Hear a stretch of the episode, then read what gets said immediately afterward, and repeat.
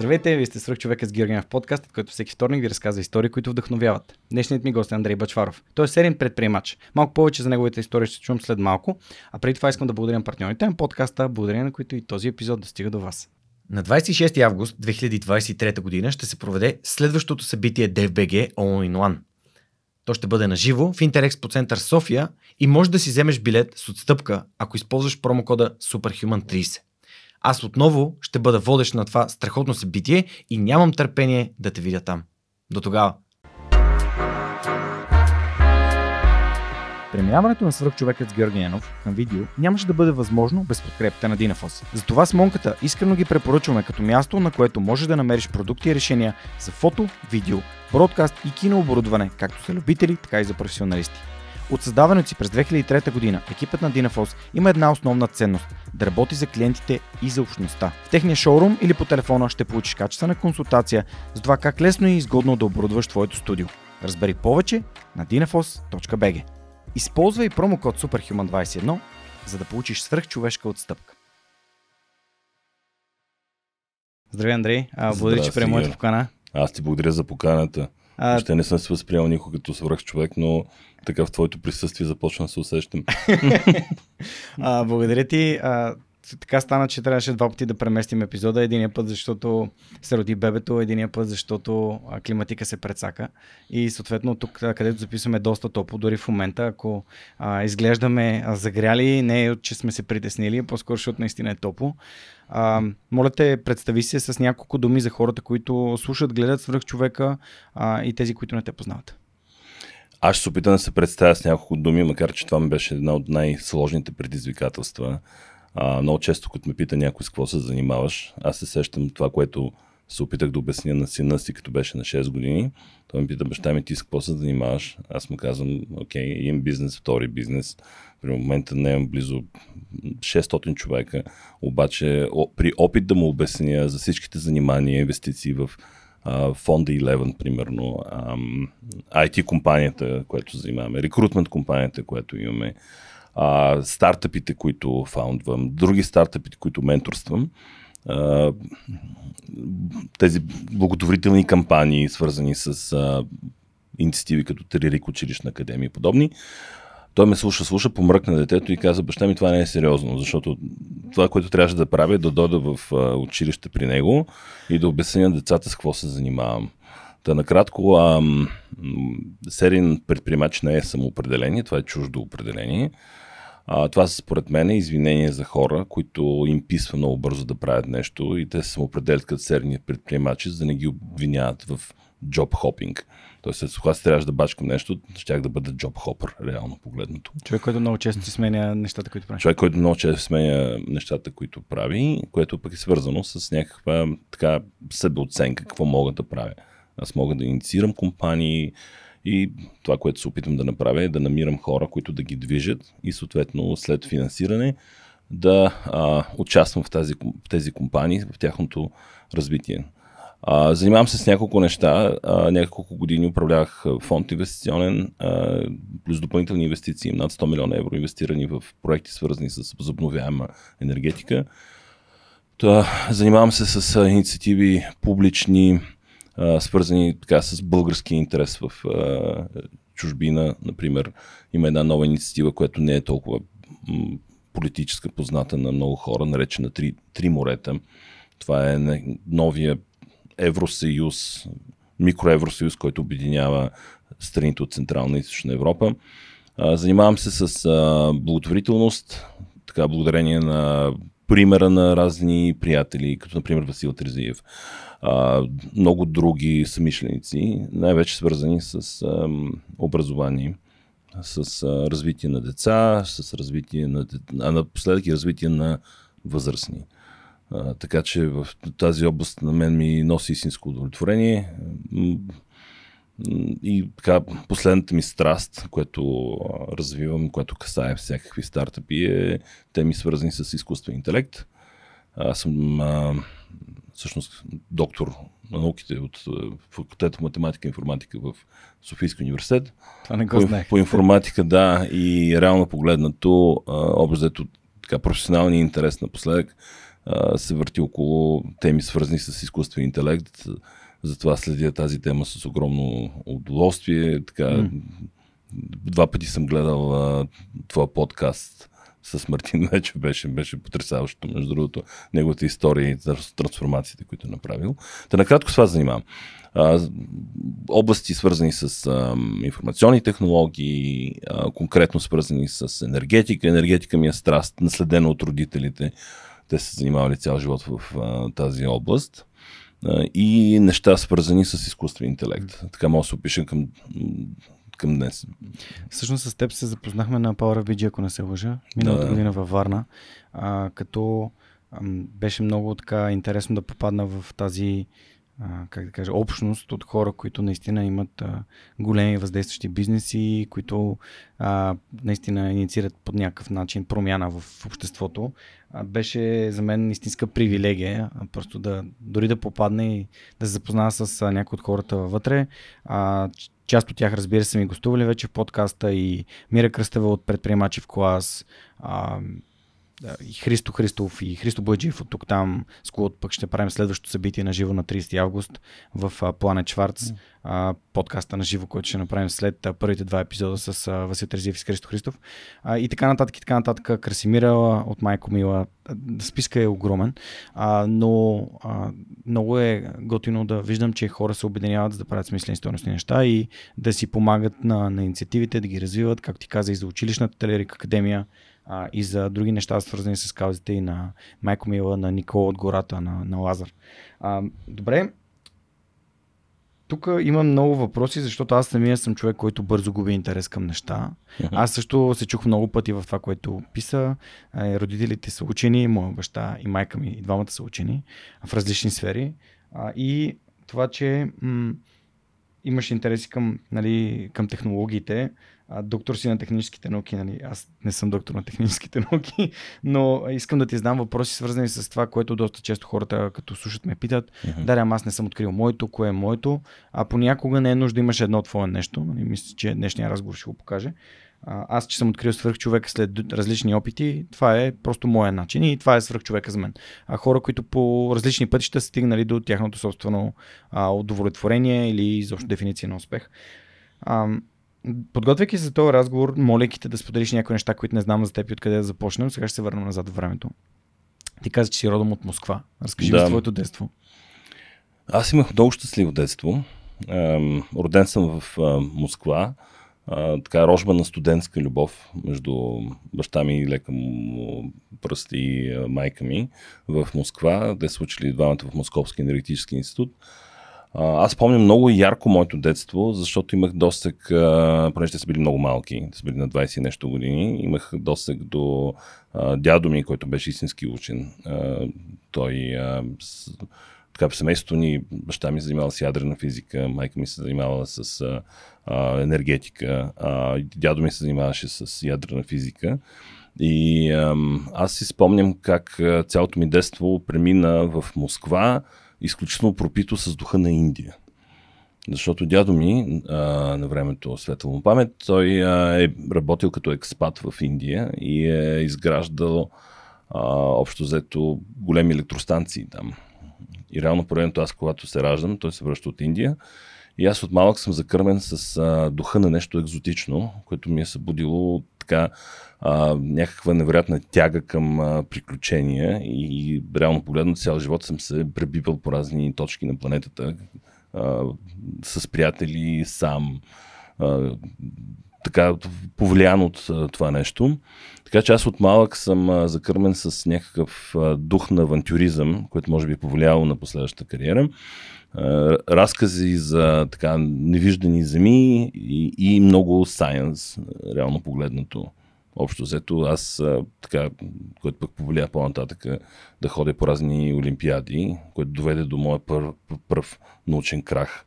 Защото аз от малък така под всички тия светила в семейството, които реално погледнато са били победители на не знам си какви олимпиади по физики, по математики. Реално това беше един от големите стресове като дете. Но като дете бях много щастлив. Високи очаквания.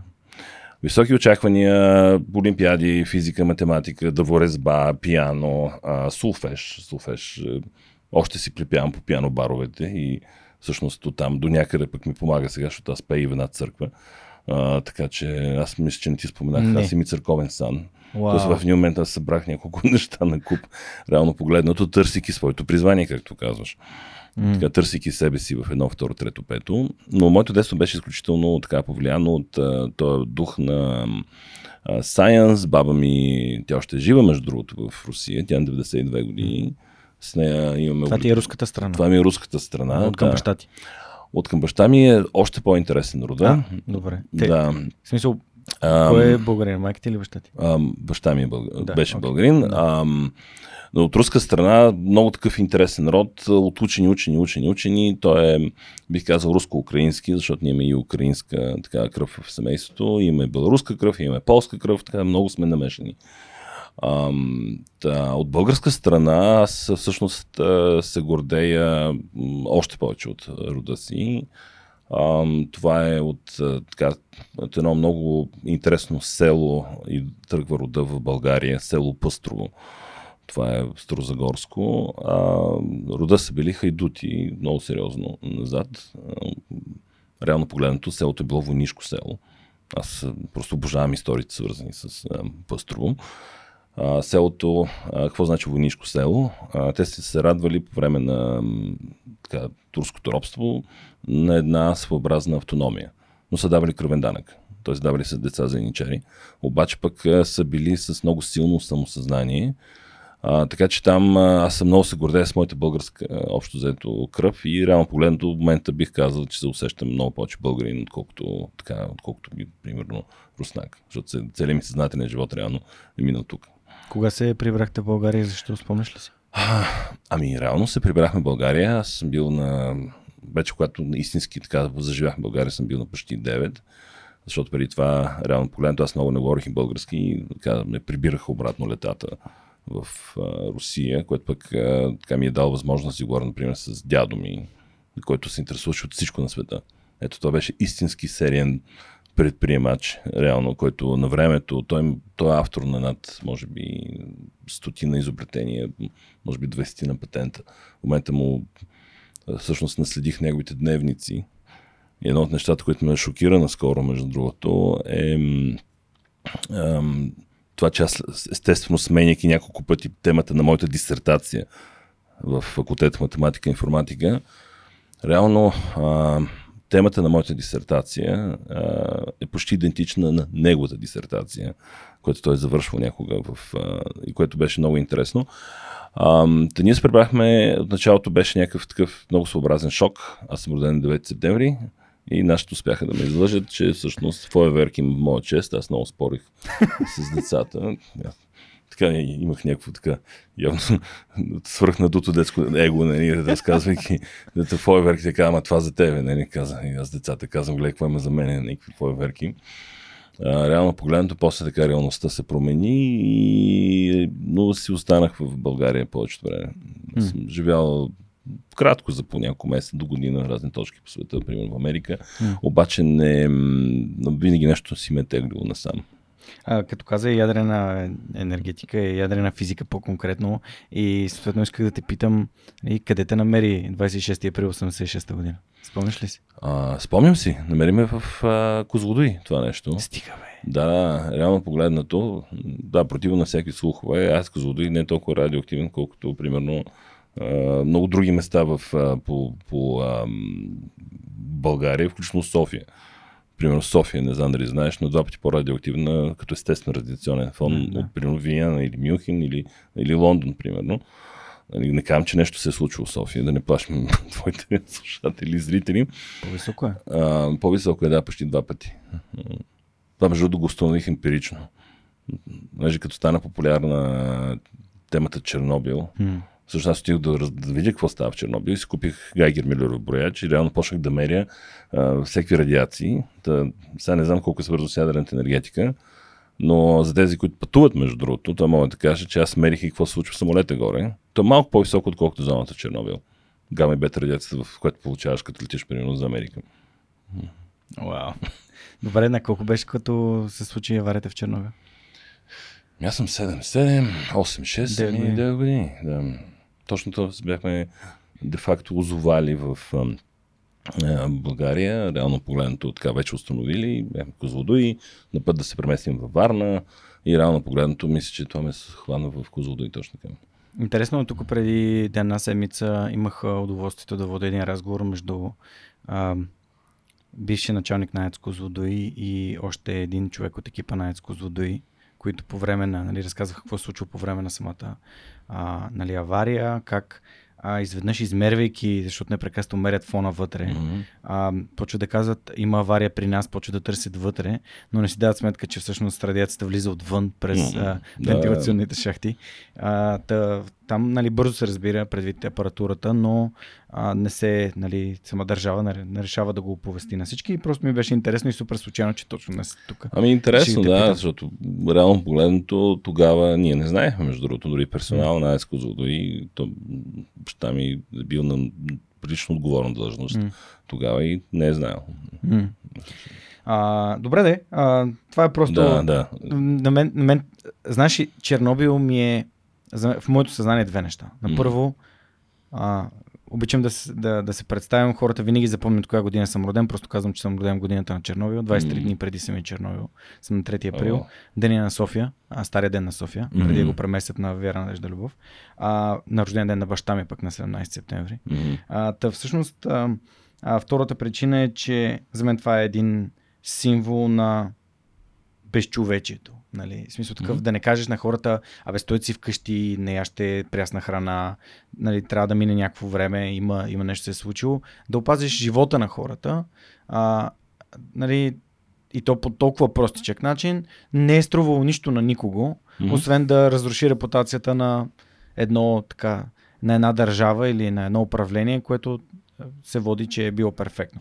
Та, затова тия две неща са ми идват съзнанието и тъй като ти каза, че на ядрена физика, викам, чакай да питам. Да, добре. А, след това, а, разкажи ми за твоите така а, премеждия към, към Варна, как се завъртя твоя живот, как избра какво да учиш, къде да учиш.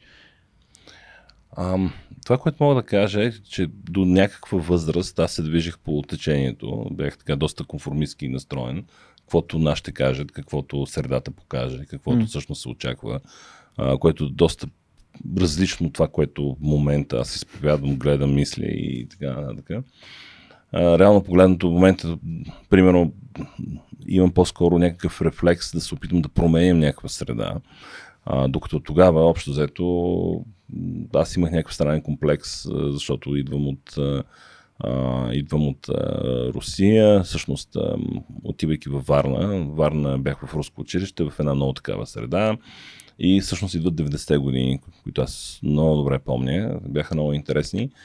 Особено попадайки в първа езикова гимназия, английска гимназия. Така, 90-те години ги помня с това, че във Варна ние си имахме някаква руска среда тогава. Това беше първия беклеш, първия, първия негативизъм огромен срещу всичко руско, отричане и така нататък, което аз общо си го изтърпях. Общото. Нали. Тоест ти си асоцииран с по някакъв начин с решение. Да, да, асоциират ме. Аз никога не съм го крил това нещо. Аз, между другото, както се чувствам много сериозно българин, се гордея с това. Не по-малко се гордея с моето руско семейство и с това, което нали, ми е дала и Русия като култура и като разбиране и така нататък. Нали, не е много популярно сега като тема, но винаги съм така.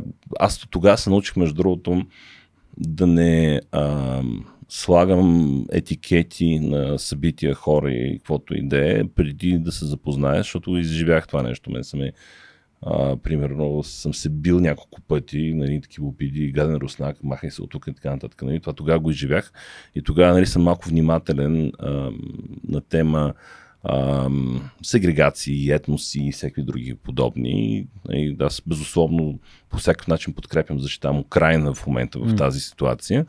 Но реално погледнато тогава разбрах какво е нали, да си някакъв такъв нали, вид ауткаст, нали, който реално погледнато го тормозят по някаква друга нали, неизвестна причина. Но съм много благодарен на тези времена, на тези 90-те години, защото, както казани родители, които идват от някаква научна кариера, а, които се занимават с физика, някакви странни неща, 90-те години това беше обект на подигравка. Това беше много интересно. Защото И ти тогава ставаш, харесваш гаджета, започваш да се интересуваш и така нататък. Но, и, примерно, вкъщи реално няма някакво да, да, да ядеш, нали? Примерно тогава на, на мода бяха разни таксиджи, бармани, нали? Беше някаква така време на пренареждане на всевъзможни ценности и така изплува една тиня тогава в смисъл на ценности, което реално погледнато а, съм благодарен, защото ми е дала много.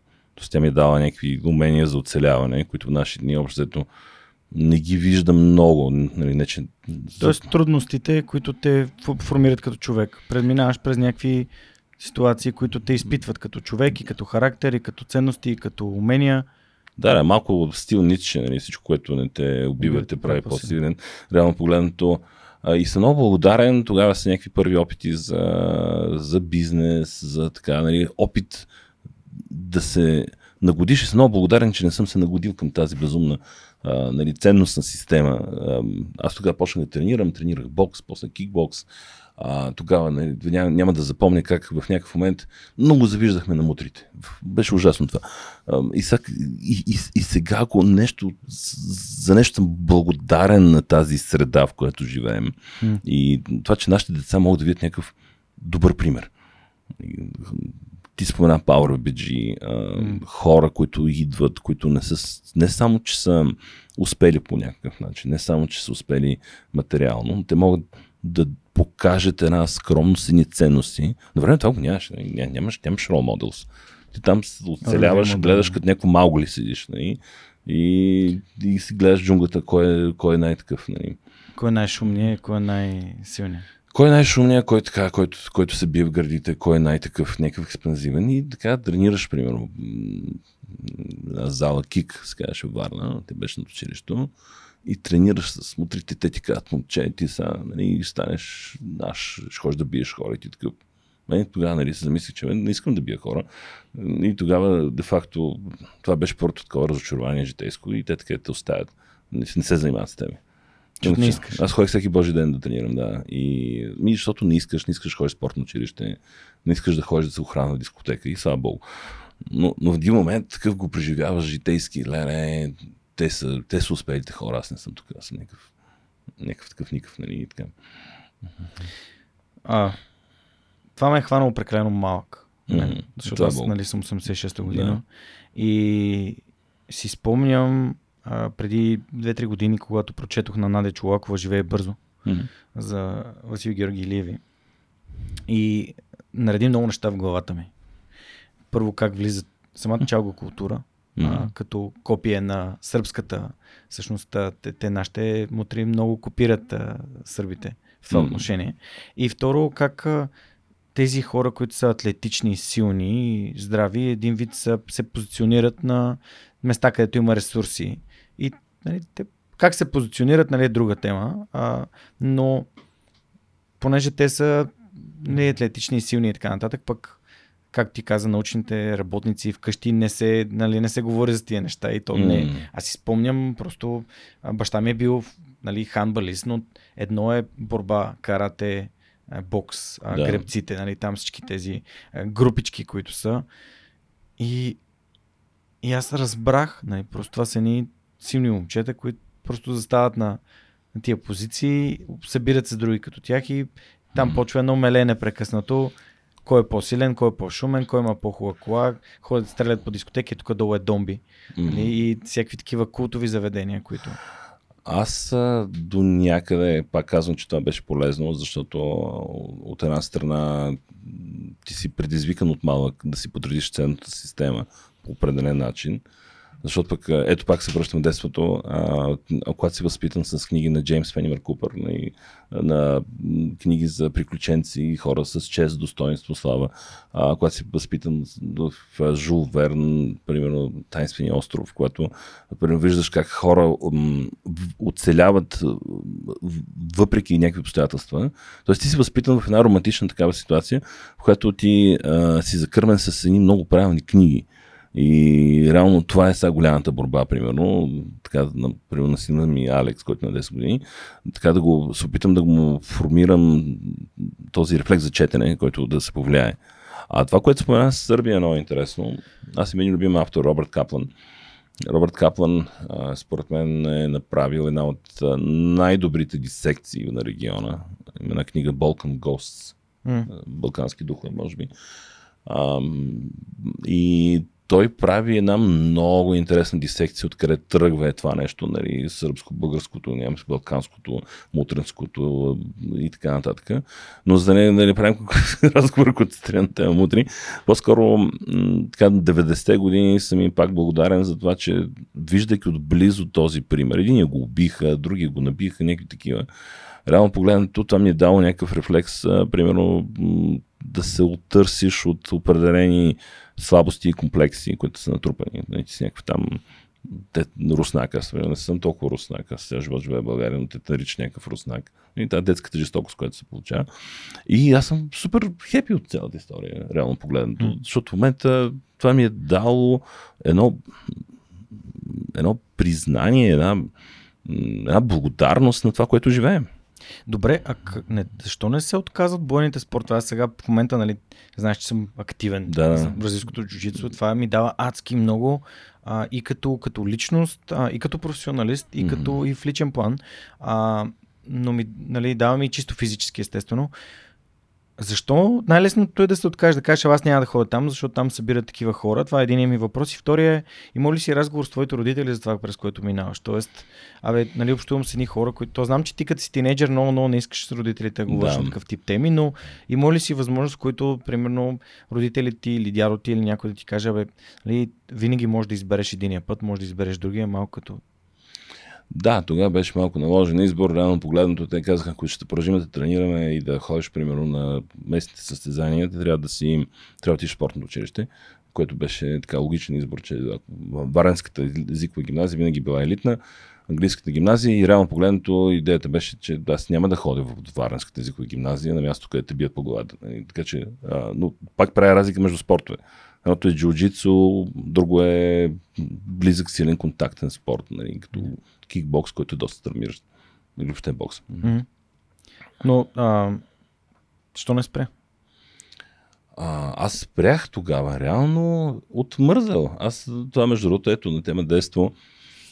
Аз цялото ми детство мина под знака на това. Ти тук, виж дядо си, виж а, баща си, виж майка си, ходи на олимпиади, математика, физика, математика, физика, което между другото доведе до един много странен феномен, който аз много се опитвам да, така, внимателно да избегна с, примерно, детето ми в момента. А, от пренатягане, реално погледнато, аз имах такъв огромен запас от знания, примерно в пети клас, че аз до 10 клас го изкарах на Common Sense, въобще без да уча, което между другото създаде феноменална дупка в уменията да така, устойчиво да се фокусираш да правиш нещо. Аз така много внимателно слушах е, подкаст с Мартин Вечев е, на тема музика, защото аз, майка ми завършва между другото музикално училище преди да учи Московски енергетически и тя свири уникално яко на пиано. И реално погледнато, аз два часа всеки божи ден пиано, нали, после отиваш на сулфеш, после отиваш на дърворезба, после отиваш на още нещо.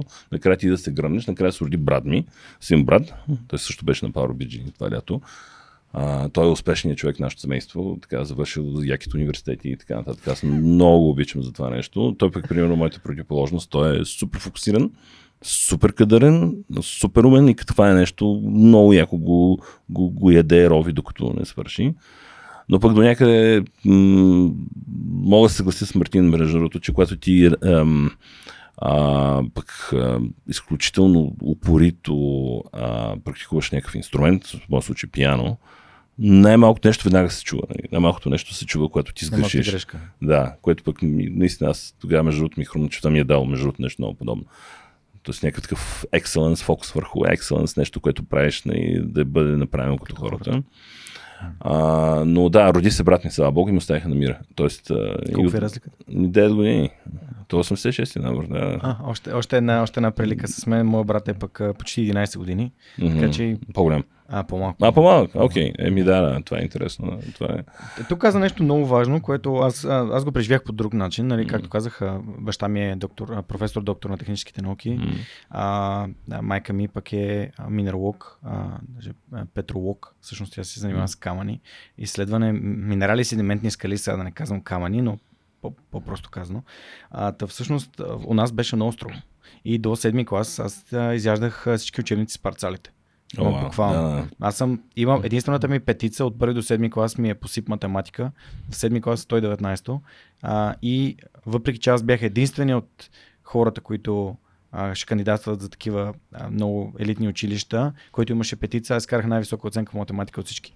А, което може би пък ме е мотивирало по някаква форма, но в немската гимназия всъщност аз преживях това, което ти описваш. Mm. Тоест аз бях ще го карам на, по най-малкото съпротивление, а, преписвал съм, нали, не се гордея с този период, но в гимназията аз си казах, аз искам да живея, искам да, се, искам да общувам, mm-hmm. искам да запознавам с тия хора, искам да, те са амбициозни, целеустремени, искам да си говоря с тях, да правя неща с тях и така, отдадох се на, на, на, на то не беше купони, защото нали, не съм прекалявал, така ли че нямахме кой знае какви възможности да ходя да купонясвам непрекъснато. Плюс това и баща, брат ми беше малък и аз трябваше да се грижи за него, тъй като okay. се разделиха. Mm-hmm. И аз бях баща, брат, учител, такси, всичко бях. И всъщност а, имам също дупки, основно в математиката от 8 до 12 клас, а, но пък видях, че съм научил едно от най-важните неща, именно да изграждам среда около себе си. Mm-hmm. Та, а, и това за фокус аз също го имам. Нали, трудно мога да се фокусирам върху едно нещо. Не мога да се събера, да чета, да, да чепкам и, и, и, и да разбирам. А, та, всъщност ти как, как успя да се пребориш това и да станеш доктор на техническите науки? Да. А, обещание на дядо ми, защото пък всичко техническо винаги ме е привличало. Но, например, моята основна а, функция, това, което наистина мога да правя, мога да взема нещо сложно техническо, да го смачкам в нещо просто за разбиране и да го приложа така, че да прави пари. Или примерно така, че да прави някаква стойност, бих казал. Не защото пари. Обикновено, ако нещо прави стойност, то, то, то, то, то води до себе си и пари, някаква, някаква, това, някакъв смисъл от него. И реално погледнато, а, винаги съм се интересувал от а, техническите теми и в тази връзка а, математиката винаги ми е била много силна на ниво олимпиади и други подобни. След което математиката беше най-големия кошмар. Защото ти не можеш на common sense, т.е. ти не можеш от обща култура да изкараш математика. Реално погледнато, последните а, класове в гимназията бяха някакъв пълен ужас, защото а, ти движиш съзнание от пети клас и общо усещане за някакви понятия а, завоя към техническите науки беше много интересен. Мен винаги ме е привличала темата образование. Всъщност едно от най-хубавите неща, които ми се случваха по време на моята а, дисертация, която правих 11 години, правих PhD, и а, е било асистирането и преподаването. Аз преподавах както в Софийския университет, на моя научен ръководител Петко пък асистирах а, така и в много български. А, и то много български ме поканиха и там реално видях а, как, така, жажда за знание. Между другото, аз много впечатлен от много български. При което аз имам, имам с какво да сравнявам. Бакалавра ми е от Американския университет в Благоевград.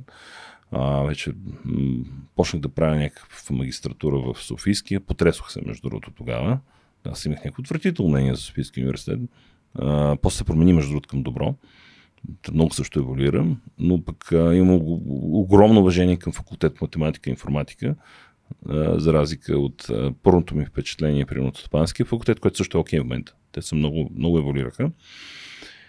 И реално погледнато дадох обещание на дядо си, защото аз седнах да правя дисертация. Първо започнах да се правя дисертация в една тема, която ужасно вълнуваше. Тя е свързана с вериги на доставки. Как работи всичко това? А това пък е свързано с една моя мания. Ам, аз съм тотален анархист по убеждение. Аз не вярвам в държави и други подобни. Анархист. Тотален анархист съм mm-hmm. по убеждение. И реално погледнато Ам, аз обичам да стрелям, събирам медикаменти, соларни панели, работи и винаги ме интересува какво става, ако дойдат зомбита или примерно падне ядрена бомба и така нататък. И бих казал, претендирам за някакво. И, и оттам дойде дисертацията. А, въобще как работи това? Има един модел, а, наречен SCORE, Supply Chain Operating Reference Model, който де-факто математически модел, който се опитва да предвиди проблеми при вериги на доставки. С това почнах. После видях, че скука страшна и оставих. И, и забих вече към някакви теми, с които не, пък беше по-семейно такова, нали, свързан с енергетика, как работи тая област, как работи тая индустрия. Mm. А, но, но и аз от, от дядо ми още се интересувам от соларни панели. Много преди да се появи въобще темата възобновяема енергетика. Винаги е било, аз няма да забравя поне достъг до какво са соларни панели, които правят ток. Беше на спътниците тези соларни панели, които ги захранват и други подобни. И реално погледнато започнах да дълбая и още в началото, като почнах за дядо ми беше жив и си говорихме с него и той като мириш каза, виж, казва, цялата ни а, рода, всички са започвали, ставали се учени, са го изоставили в един момент. Айде ти поне това завърши PhD, нали, моля те, нали? И аз реално заради това обещание, а, заради това обещание си завърших а, докторантурата, защото трудно, трудно е. На, на третата, четвърта година, не знам, много хора го изоставят това. Обещанията към дядовците са специални. Mm-hmm. Аз спомням моят дядо, на когото аз съм кръстен. А, той почина на 1 ноември 1999 година. Аз съм бил на 13. И си спомням как а, на 40 дена, може би беше, mm-hmm. като се върнахме на, на гробището, но не за а, да му дадем пак памет. Аз си спомням как му обещах, че мен ще ме приемат mm. в най-хубавите училища в София.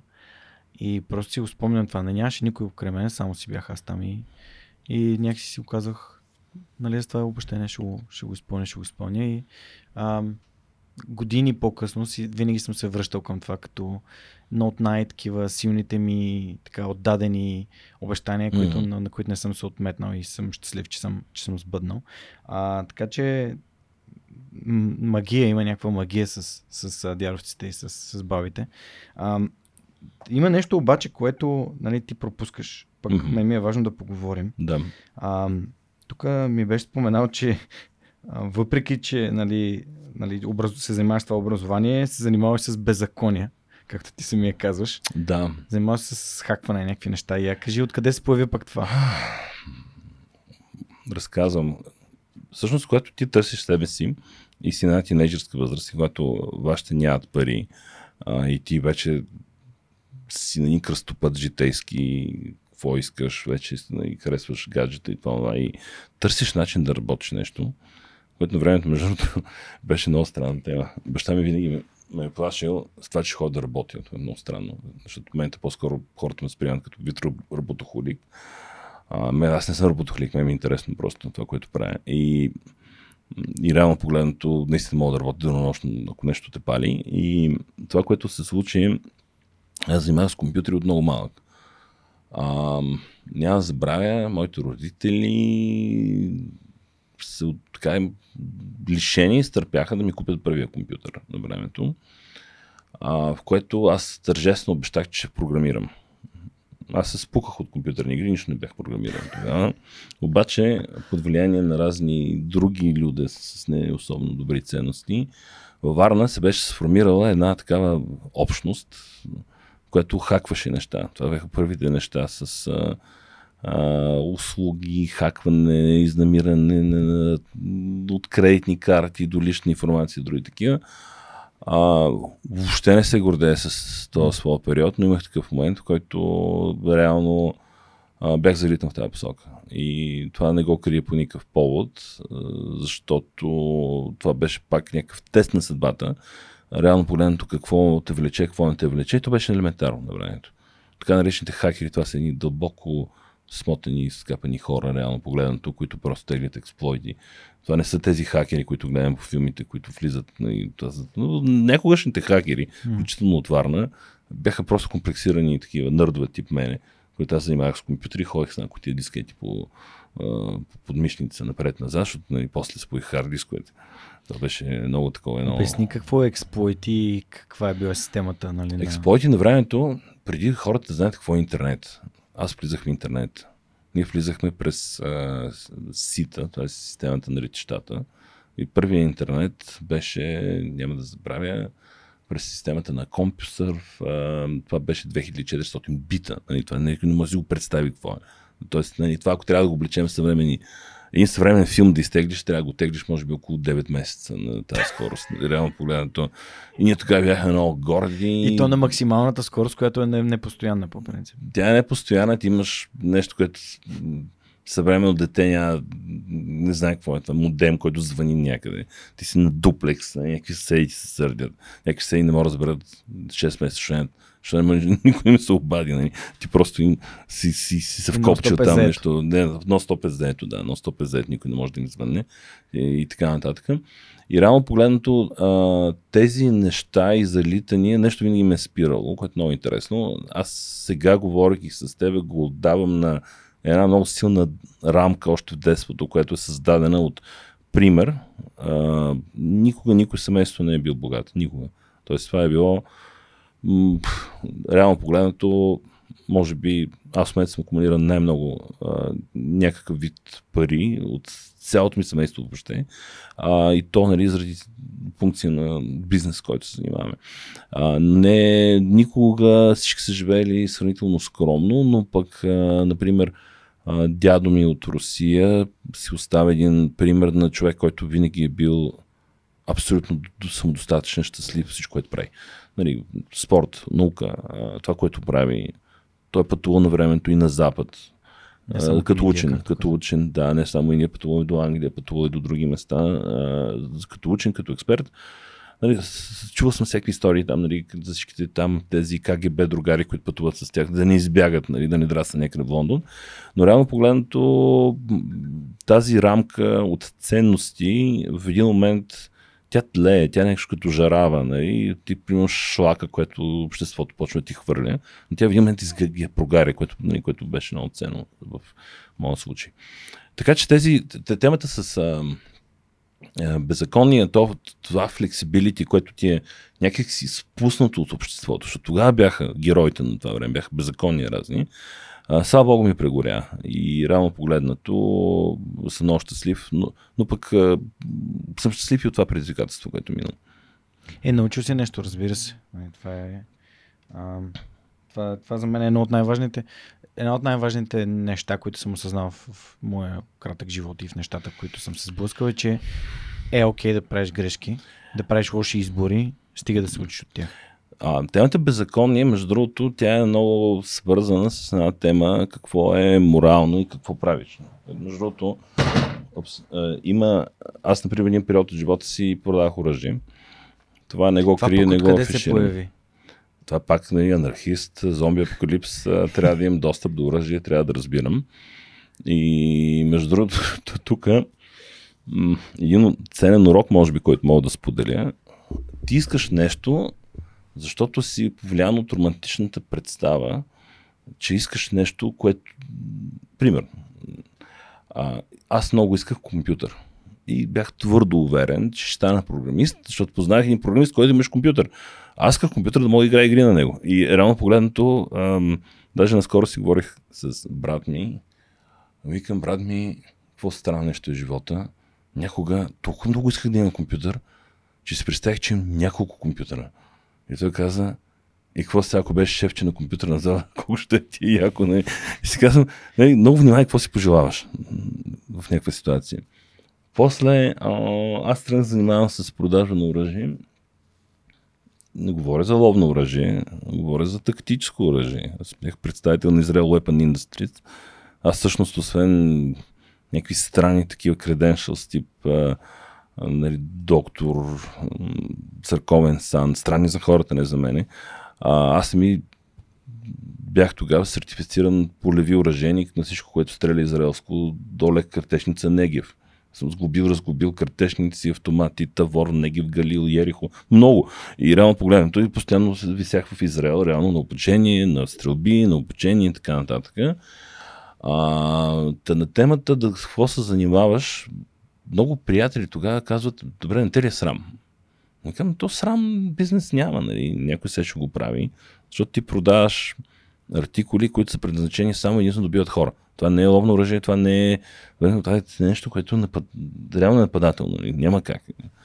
И понеже много добро израелското оръжие, те го купуват по цял свят. А, ние продавахме малко в Индия, продавахме напред-назад. Реално тук в България нищо не сме продавали. В България имах, имах цял склад в България. Имах склад и, и на тема беззакония, между другото, е много интересно какво, какво може и не може да правиш. Например, имам стрелби тук при Бред тогава. Той ми дава нещо друго сега, което ще споменем. Аз ги държа, аз имах цял склад на Герена. Ма с леки картешници, снайперски, една огромна стая, блъскана с оръжие. При което няма да забравя, надявам се, че е минало достатъчно давност, всеки път, като вадиш оръжието, го водиш на стрелби, тук при с обете и напред-назад, ти пишеш ни километрични неща, описваш си номера на коли, това онлайн. И те постоянно ги отмениха тия стрелби. И аз в един момент ми писне, викам, те ги отменят за следващия ден и живях в Лозенец тогава. И вкъщи беше боен склад на всеки оръжия. Оптики, оръжия, картечни ленти с патрони, с каквото искаш. И, и, и, и си викам, тогава, да, аз няма да правя беззакония, но това ми е дало като пример. Почвам да преценявам кой е най-оптимален начин и какво и каква цена трябва да платиш за него. Тоест, реално погледнато, ако аз а, примерно пак ги вкарам, изкарам и така нататък, ще загубя някакво време. И си ги държах къщи. Нали, спазвам си някакви а, да. нали, мерки за безопасност. безопасност и така нататък. И това, между другото, е нещо, което бих казал, че човек трябва задължително да прилага не винаги само единствено законната рамка към нещо, защото ниче, повече бизнес няма съществува. По-скоро трябва да прилагаш рамката на морала и на това какво това въздейства върху обществото, върху други хора. Да, това пример не беше най-удачен с оръжията, но реално погледнато много често м- законите не са перфектни. Аз това съм го установил много давно. Не, че съм тотален анархист по природа, но реално погледнато това, което искам да кажа е, че м- ние трябва да бъдем с гъвково самосъзнание и всъщност основната рамка, която аз винаги в живота съм прилагал, е рамката на морала, не е толкова на закона. Понякога не са съвместими. А, тук ме караш да... Две, две, две неща ми дойдоха на ум. Едното беше за стрелбите в Сърбия. Mm-hmm. И иззеха, те, те не иззеха, те помоляха хората да си върнат оръжията и адски много оръжия бяха върнати. Mm-hmm. Каза се, че супер, хора, супер много хора са въоръжени. Mm-hmm. А, покрай тия стрелби, които се случиха и за жалост загиналите хора. А второто нещо е за оръжието, което всеки един от нас, а, който има си, не всеки, който има, има хора, които нямат свидетелство за правоуправление, но реално ние управляваме едни между 1 и 2-3 тона а, оръжия, които са оръжия за масово поразяване. Mm-hmm. С една кола, с, а, нали, в Ница се видя във Франция преди няколко години, един автомобил може да убие много хора. Не един, двама, трима, пет. Много, много, mm-hmm. много. Нали, законите на физика така работят. Нали? Силата реална масата по ускорение. Ти като имаш маса с тон, тон и половина, 2-3 тона а, и си е засилил с 100 км в час, нали, нямаш много тела, които не могат да спрат това нещо. Та, а, адски много хора не си дават сметка, че качвайки се на един автомобил, трезви, надявам се, mm-hmm, mm-hmm, а, mm-hmm. са способни да отнемат живот на някой по невнимание, mm-hmm а, и а, по непредпазливост. И то това не е нещо, което е, нали, ам, не е нещо, което дори се, дори се говори достатъчно за това. И когато имаш морала да знаеш, окей, а, аз се качвам на нещо, което трябва да мога да се науча как да го управлявам, как да, го, как да тръгвам, как да спирам, когато се налага. Нали, в някакви ситуации, в които трябва да реагираш, успяваш да реагираш. Mm-hmm. Или поне знаеш, че си направил най-доброто, на което си способен, за да не причиниш щети. Та, това, което ти кажеш с оръжията е същото. Абсолютно също е. И между другото, аз отговорно се явявам, аз продължавам да харесвам да стрелям. Mm. А, много дружа с хора, които стрелят, които притежават оръжие.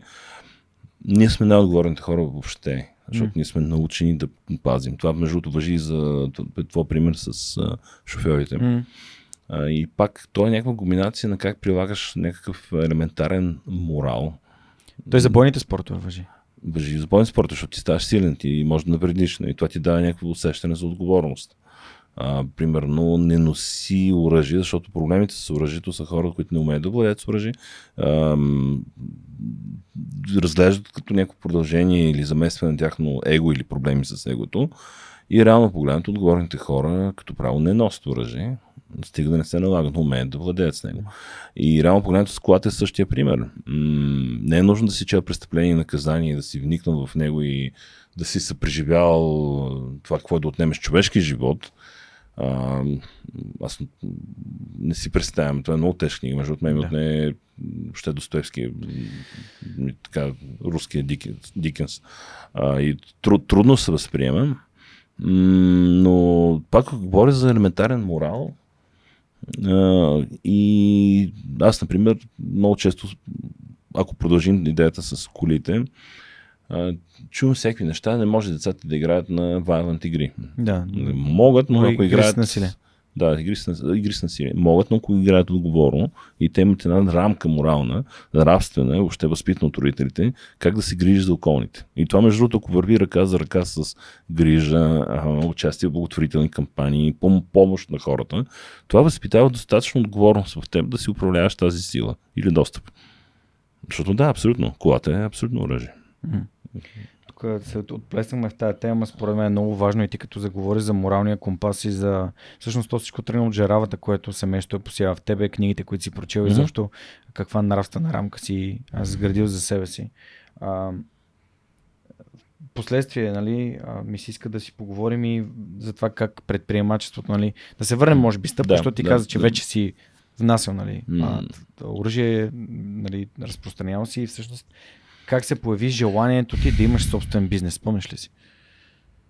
Как О, става предприемач? Да, много смешна историята. А, уволнихме от толкова висока позиция, че нямаше друго какво да правя. Е, кога? Как успя да стигнеш на толкова висока позиция? Сега ще кажа, защото малко да скачаме между 10 да. и това. А, реално погледнато цялата тази история за въобще оръжие, залитане и така нататък а, е важна, защото на мен това ми дава възможност да засичам такъв стремеж в хората. Защото ако ти си в една среда а, тип парник и не си виждал цялата тая болка, унижение и така нататък, ти не мога да го разбереш. Не мога да го приемеш. И реално погледнато аз по-скоро съм щастлив. Пак повтарям, че съдбата ме опазил от това нещо, може би Господ, а, защото това ми позволява в момента да засекат такова поведение и да помагам на хора да не влязат в същите тия коловози. И по, бих казал по-скоро с много повече сила, отколкото ако аз не бях минал по подобна пътека. Ами, сега ще кажа, а, аз завършвайки университета, както много други приятели, Американски университет, Американски университет ти създава едно напомпано усещане, че си топ. Mm. И няма забравя как се сърдихме, лека му пръст, един професор имахме, Джул Таунсен, уникален. А, по бизнес, а, по бизнес лоу на български, не знам как е, но той обясняваше, вижте, вие тук малко сте се объркани. Аз няма забравя това, което беше казал. Вие вика не сте the fastest guns in the west, не сте най-добрите стрелци на запада, защото реално погледнато а, де факто всеки от Харвард ви смачка. Или примерно от към определени неща. Но, вие сте добри в друго. То номер е да намерите в какво сте добри. И реално погледнато ти излизаш от Американски университет с едно напомпно самочувствие, че ти си тук някаква топ бизнес елита, което е абсолютно невярно. Реално погледнато, а, Американски университет е научил на едно нещо. На специфична дисциплина. Защото за разлика от много други университети в България, Американски университет няма поправки и ликвидации. Това им е абсурдна тема и такова не съществува. Те ме научиха на още едно нещо. Ако ти не си ако си бил тежко болен, истински тежко болен, за важен изпит, Проблемът е само твой. Което между другото е много така американско, много хора казват много жестоко. Аз съм абсолютно съгласен с това нещо. Тоест, ако ти не се погрижил за тялото, за духа си и се разболял, знаеки, че тази дата не ти е това, ако примерно ти си купонясвал предишните две седмици, правил си глупости, ми, пич, това е проблем. Нали? Защото в бизнеса това, ти не можеш да донесеш бележка, че си болен и това е провалил важни преговори или важен търг и каквото и да е там. Ми кофти, нали, писал next please. Нали. И реално погледнато това ме научи две неща. Някаква това си е отговорност. О, три неща, извиняй. Това нещо, ам, уважение на интелектуална собственост, това ни го набиваха зверски. Казаха, ако за нещо ви изхвърлим от тук като мръсни кучета, ще бъде за приписване. А аз, както ти спомена, при това бях свикнал, защо па да не припишеш. Нали? Това между другото ми го набиха толкова железно съзнанието там. Академик honesty, така наречената академическа честност. М- значи, академическа честност, дисциплина и, а, и срокове. Е, това нещо много американски, американски учи хората. А, там имахме ситуация, в която ти пишеш някаква работа, имаш срок 12 часа по нощта. И не един професор седеше до вратата в кабинета си, ти му пъхаш това в 12.5, той ти го пъха обратно. той ти го връща. Той ти го връща. Аз, аз ще я получи инфаркт веднъж, защото веднъж си пъхам нещата 12.1 и те ми се върнаха, те просто имало натрупани листа тогава. то не мога да бъде, той, е страшен звер. Та след американски отиваш и започваш да търсиш работа. Това беше има едно съветско проклятие на руски звучи, чтоб ти жить на едно заплата. Нали, да живееш от, от да живееш от заплата, нали, реално погледнато. Което, което между другото може би е един от големите проклятия на комунизма. Реално, или никой не е живел само от заплата там при комунизма, или тия, които са живели от заплата, не са разбирали нещо, не знам, не, нашите родители живееха от заплата. А, и, но както и да е, почваме се търси работа. И началото беше много сложно. Особено след като си правил някакви пари, там при университета от всеки глупости. В един момент решаваш да си честен и решаваш, че това не, не може да продължава нали, да, да правиш каквото и е. Не можеш, нали, почваш да замисляш къде живееш, какво правиш. И това да ходиш на работа беше първият ми сблъсък с реалността. Тоех в една фирма да работя и понятието работно време до ден днешен ме, ме шокира. Аз затова а, поработих, уволниха ме и тогава започнах да се занимавам с... А, поработих, може би, една година, издържах. Накрая ми казах, хай стия толкова. Защо работно време? Не разбирам какъв е, какъв е проблема. Ами явно а, аз някакси винаги съм бил нацелен на това, има нещо да се върши, трябва да се свърши. И това ми е момент, до което определяш. Нещо трябва да свърши. Как се свърши, кога се свърши, стига да няма някакъв крайен срок. А, може би това е предприемачество, не знам, но реално погледнато много ми беше сложно да работя на работно време в някаква фирма. Моя проблем. Да, да. Същия проблем имам и аз. То аз... свършено ли е свършено? Е добре, аз за какво трябва да седя тук сега? И съм много благодарен един приятел, да каза, виж какво, ти си такъв постоянно някакъв си любознателен, четеш всеки неща, нужни и ненужни. Казва, ти ще станеш аудитор ставаш за аудитор. Аудитор по тогава бяха, точно влизаха модерни системи за ISO, за такива, нали, всякакви ISO-та, за информационна сигурност, защото аз не нали, компютри винаги съм се интересувал и така нататък. И станах аудитор, което беше супер, защото реално погледнато аудитираш а, компании всевъзможни. Тук си, днеска си в една компания, утре си в друга компания и така всъщност попаднах да аудитирам IT компаниите в България тогава точно беше модерно, те си въвеждаха всички тия системи, много се запалих по Кайзен и тогава открих нали, първото моето нещо. А, Total Quality Management концептите и така почна ги чета тия книги, много, много се кефи тия книги, чета, чета, чета, чета и открих, че съм и добър аудитор. Защото пък, а, забравих нещо, което а, открих на ранна възраст, невролингвистично програмиране. Още преди да стане популярно в България – а, това, имаше ужасно много руска литература по тази. Много руска литература. И а, докато в а, Швейцария така го правиха като наука, в Штатите го направиха като бизнес коучинг, в Русия веднага го вепанайзнаха, нали, веднага го сложиха за контрол на маси, работи. Това е боево НЛП. Бойно НЛП. Да, бойно НЛП като бойно самбо. Знам, не, знам, аз... Не, имаш само, имаш бойно самбо. Аз при Ангел Лазаров съм го карал и той ми е разказал тия истории. Е, той си е до руската школа, точно така, да. Нали, аз а, карах НЛП практик при Маги Никол, нали, тя, примерно, е, тя е от по тази, това, което аз повече приемам. Нали, по-консенсусното, по окей, това са си вариантите, това ти е екологично, това не ти е екологично, mm-hmm. ти си го приеми, аз много харесвам това. Аз да. не понасям в тази връзка не понасям Робин Шарма. Ненавиждам. Ненавиждам причване, когато някой сяда и почва да, ти проповядване, да, да, и аз също. Проповядване, някой да ти можеш, стани, ходи, падни, седни. И, и тогава аз открих някаква комбинация между... смях за кадър, смях за И, ти, ти също, и тогава започнах и тогава много харесах една компания. тогава първото им беше Wiscomp Science, се казва VMware. Wow. И те бяха, и всъщност тогава аз тогава работих с тях. И аз, освен че ам, аудитирах, аз се понаучих, видях някакви яки практики. На времето много се впечатлих от ам, една компания, Real Solutions. Те бяха легендарни, те бяха, някакви, бяха събрали много PhD-та при тях. Те имаха някакъв невероятен живот тогава за България. Защото нали, бяха пак аз идваш от 90-те, живееш в Варна, хора с пари някакви моряци, стюардеси, дори. Но виждаш хора, които създават някакви неща с интелектуален труд. Много ме забали. И аз там нали, много исках да работя за такава компания. И работейки близко с така, тогава партньорите в Science, казваше вече компанията, и така много се ме хареса и те ме харесаха. Видяха някаква странна екстровертност в мене. А тя по-скоро комуникативност, NLP и така нататък. Аз никога не съм бил екстроверт, между другото. Правя такова впечатление, но това е... А, дай ми да чета дай ми да чета някаква книга и да чета някакви неща, включително. Има остави на мира. Пейпер, има остави на мира, нали? Аз съм Зодия Дева, нали? Ако може, нали, да не ме занимаваш.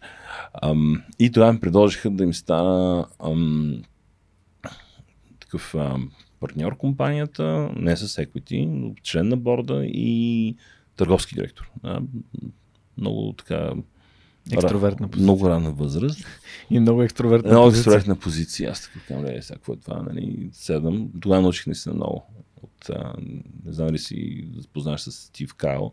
Той беше пък първия, mm-hmm. той е стрелиец, управляваше компанията, беше си. Real Solutions или за, за Science? Science, Science. Mm-hmm. И той тогава всъщност ми показа нещо много ценно. Това е м- липсата на сюжет на скрипт.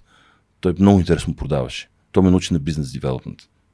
Наистински B2B бизнес, бизнес развитие как се прави. Как всъщност а, ти можеш да вземеш нещо, което винаги си смятал, че трябва да пишеш мейли от сорта уважаеми еди къв си, ние сме това водещо, това водещо и всеки простоти и други. Той каза, виж, ти имаш такава нужда, ние това правим, това ще направим. Представи си, че си слон, че ние сме хипотам, ние ще те бутнем, там има крокодили. Е, е, е, е такива неща ми разправяше. И аз, аз в начало си мислих първите три месеца, че то е тотално луд. Че то не знам, защо го нали, как може такъв човек да съществува. От тогава превключих използването на метафори в комуникация, обясняване на нещо по достъпен начин. Това ми е много любимо и това се опитвам да уча и както и колеги, така и детето ми, дай Боже, и още деца, нали, и така нататък. И тогава работи, работи, работи, работи, обаче викам, та пак не, не, твоето. не е точно моето. А, а, а преди това, чакай, пробвах друго, друга работа. Между другото, първата ми работа, която пък ме научи на, на, да се оправим, беше преди сега, забравих. Аз, нали, ти обясних как съм бил аудитор, аудитирам разни фирми и така нататък. Ама тая работа е малко като Hunter Gatherer, такъв, нали, т.е. разликата между тия, които са... Овец и търсач на плодове. Овец и търсач на, на, на плодове и такъв, който е фермер. Фермера, фермера си хапва постоянно. Овец търсач на такова, като има хапва, като няма не хапва. И си казвам, и тогава ми се случи най-страшното нещо тогава в моят живот. Ипотека. На една много ранна възраст. Няма забравя, майка ми казва. А казва, време ти е да казва да си имаш жилище. И аз си викам, бе, мамо, за какво ми жилище? Те казва, не, не, казва, сега ти си голямо момче на 20 колко и 2 си. И аз тогава казвам и добре, аз още имах работа, имах някаква нали, след университета, назначиха и когато ме уволниха, нали, защото аз злостно не исках да ходя на работа и още тогава преговарях за work from home. За работа вкъщи, да. Да, за работа вкъщи, извиняй. И, и защо ставам без пари? А, имам ипотека, вече взех ипотека, подписах, не знам как ще плащам, трябва да ремонтирам и много малък апартамент, първи апартамент, ще го пазя между другото. Трябва да го ремонтирам, няма с какво. Тогава научих на всички. И, и, и от гордост, тогава, между другото, живях в голфа. Имах един голф Голф 3, няма да забравя. 6 месеца живях в този голф. От гордост. Между другото, от гордост и от тъпотия. Защото в наши дни най-вероятно щях да реша задачата по друг начин. Нали, щях да намеря с кой да живее, нещо да направя. Тогава си викам, не, аз или ще живея в това жилище и ще живея в колата. Да, беше много странен период. Така открих всички китайски ресторанти в София, защото бяха по-ефтини, понеже аз винаги съм бил 100 плюс килограми и нещо трябва да се изхранвам. И работя, работя, работя. И тогава няма забравя, преди кариерата ми в Сайн, а, две години по случайност попаднах, правих първия кол център голям в, в България. Кол център. Кол център правих. Кое беше супер странно. От някъде, защото от време време замислям, следва да Jobs BG. Това моята история винаги била много такава, нали? В смисъл, аз нямам една кариера да излезеш от университета, да почна да правиш някаква кариера. И викат, ти казва, явих се някакво интервю, някакви хора, ще правим кол център. Какво е това кол център? Техническа поддръжка за американска компания. Хостинг компания. И тогава аз си викам, уф, и почвам да работя като поддръжка техническа. И видях, че се справя много добре. Обаче аз винаги нещо винаги ме тормозило отвътре. Викам, бе, това не е така. Това между другото винаги съм го правил. Тоест някъде отивам да работя, нещо като не работи а, някъде, аз отивам и досаждам на шефа. Това не се прави така. Това не се прави така. А, винаги това ми е създавало страшни глоболи. Mm.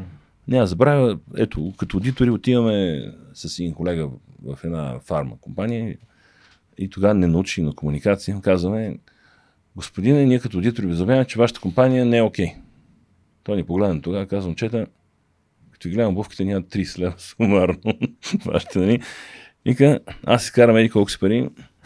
Що не си такова от тук вашата кожа? И, и, и, и, си казвам, добре, бе, къде съм неправ? Обаче го оставих. На, на лятна бригада съм ходил, като бях в университет. Някакви, виждам някакви процеси, не работят. Отивам, казвам на шефа. И те винаги са ме казвали, добре, като си такъв ребат, направи го. И така стана моята а, история с а, въпросния кол център. Аз казвам, той не е така, той не е така. Накрая им писна на началниците в България казаха, а, като си толкова отворен, обясни го на тия в Штатите. Аз го обясних, те казаха, а, я ела тук при нас, Сан Диего. Посъдях тогава и ми направиха шеф на, на българския такова. И какво? Пратиха служител, върна се шефа. Върнах се шеф, да, върнах се шеф. Това между другото мога да споделя една история, как а, първи ми опит за преговори. Другото, те ми даха много яка заплата тогава, хиляди долари, това, не се чувствах супер яко, нали? А как ми дадоха? Те викат, а, аз тогава си бях събрал всички пари и си бях купил лаптоп. Много обичам дяджи. И те отиват и викат, о, викат, ти имаш лаптоп? Значи няма ти купуваме лаптоп. Пък ние колега, дет нямаше от България дойде с мене, му купиха лаптоп. Значи три нощи не мога да спа в тази за него, седите, казвам не, казвам, или ще искам американска заплата, а като бях там ми давах американска заплата, а България трябваше да на много никаква заплата. Нали? Долар беше 2,20, нали? това беше точно някакви много мъркобесни времена. Нали? Тогава заплатите на хората бяха по 5 долара. Не беше много страшно нали? цялата тази история. И викам, аз от простия му лаптоп, накрая не, не издържах.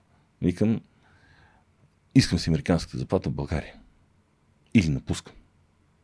Ако бяха ми казали, амче, я си седи на газа и няма тия ден, веднага ще се навия. На ипотеки работи. Ти таки ми добре. И това беше първи урок, че всъщност просто, като ти трябва нещо, просто по, попитай.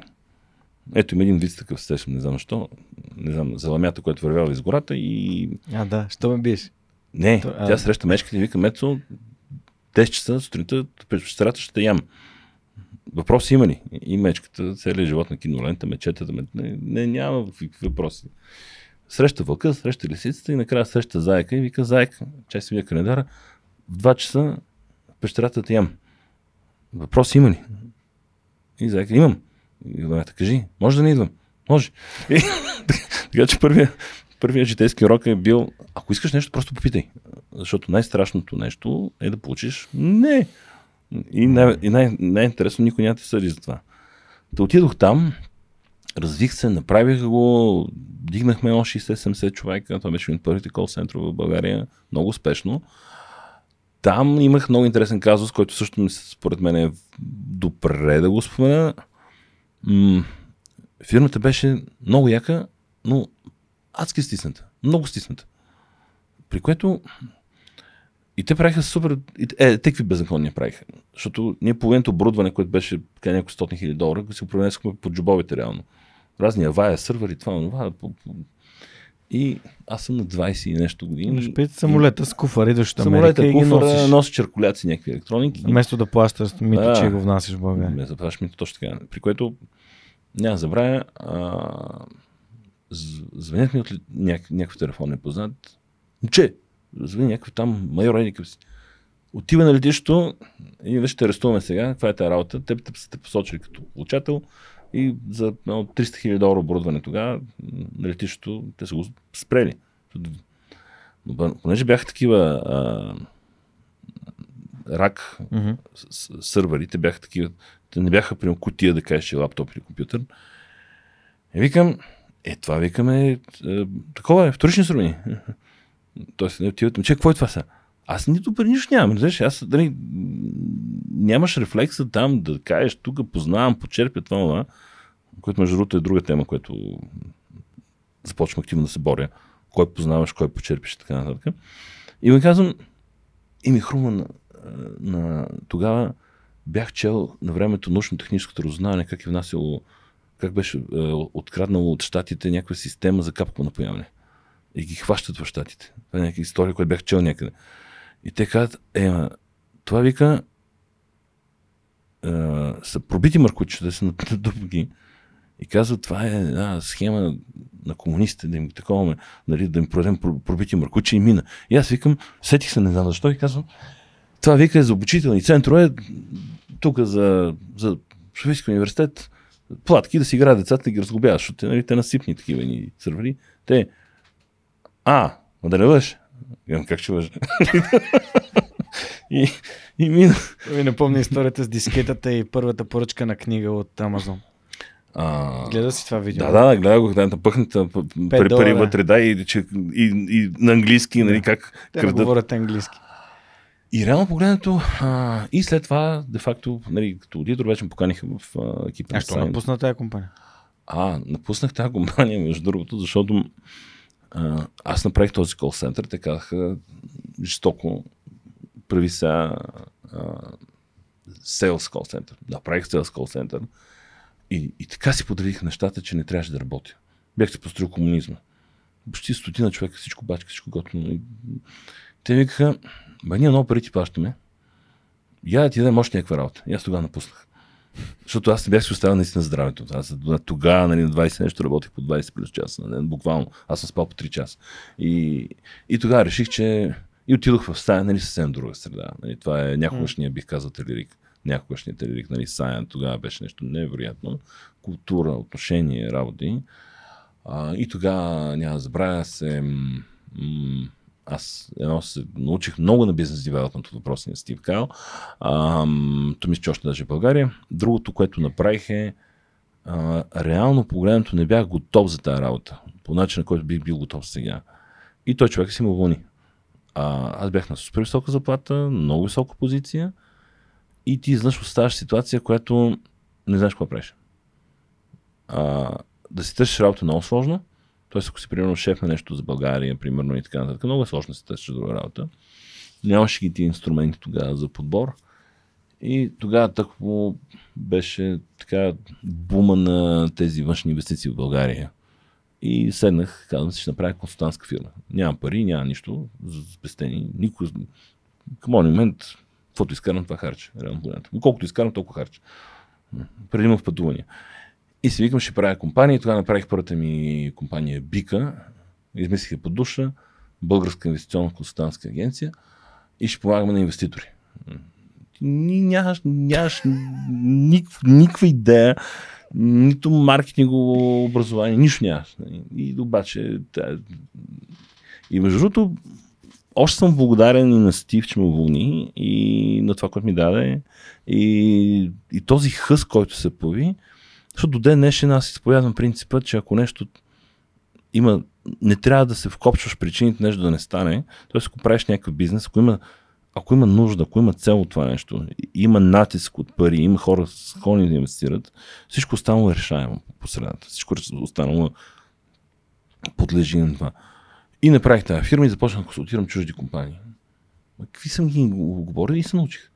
И се научих реално погледнато да правя маркетинг анализ, да правя маркетинг ресърч. Първият маркетинг ресърч беше за едни украинци. Те такива, аз сега чета как се прави маркетинг ресърч. За никакви пари нали, тогава. И между другото тогава имах много интересен, а, няма забравя, много интересно, тогава още ми повлия Васил Трезиев, защото ние с него се виждахме, то беше началото на Телерик. Аз това го гледах като някаква тотална авантюра тяхното Телерик. Той вика, а каза, трябва ми тогава някой човек е така с твоето изчанчено мислене. Нали? Тоест, а вие се познавате с него от американски? Ние се познаваме от американски. Ние се познаваме от над 20, над 20 години. 22 години, може би. И при което той такъв вика, Абе, тук ще правим нещо, искаш да видиш към не, заед съм, тук ще ходя на морето, няма да не ме занимай с тази тема. Така че, реално погледнато, после си годините, абе, добре, тогава аз защо не го послушахме? Кой знае, нали, да се присъединя в този уникален отбор, който направиха. И, и, и той тогава, той тогава ми викаше, абе, много ми влияеше още тогава, защото ние тогава с него се виждахме почти всяка седмица. Няма забравя, между другото, той тогава защото сега спекулациите, които се въртят около въобще откъде сме взели парите, той тогава не си издържа на найма в Лозенец, на Крумпопол живееше, отида да живее младост, защото не, не може да се позволи найма. Ходихме и видяхме дюнери с него. Аз също бях в този странен период, още докато се сформирах. А, но както и да е, връщам се на моята странна кариера. Работих, работих, работих, уволни ме Стив. Каза ми супер. До днешен с колегите много, много яки отношения си запазихме. Викам, какво ще правим сега? Ще правим бизнес. Как се прави бизнес? Нали, частен. И почваш. Нямаш визитка, нищо нямаш. Ти си никакъв, никакъв. Не, с някаква фирма ти си измислил преди, преди а, 5 дена. Тогава, между другото, още беше, трябваше да сложиш 5000 лева капитал, не са 2 лева. А, баща ми даде на заем, аз стих да ги връщам такъв, нали, от първото такова, така, дръж си ги, аз такъв, вау, 5000 лева, леле, какво ще ги правя? И след ги похарчих. Купих си пак лаптоп. И, и не, още нещо. И, и си викам тогава, ам, седиш, между другото, няма по-голям урок от това, разчиташ само на себе си.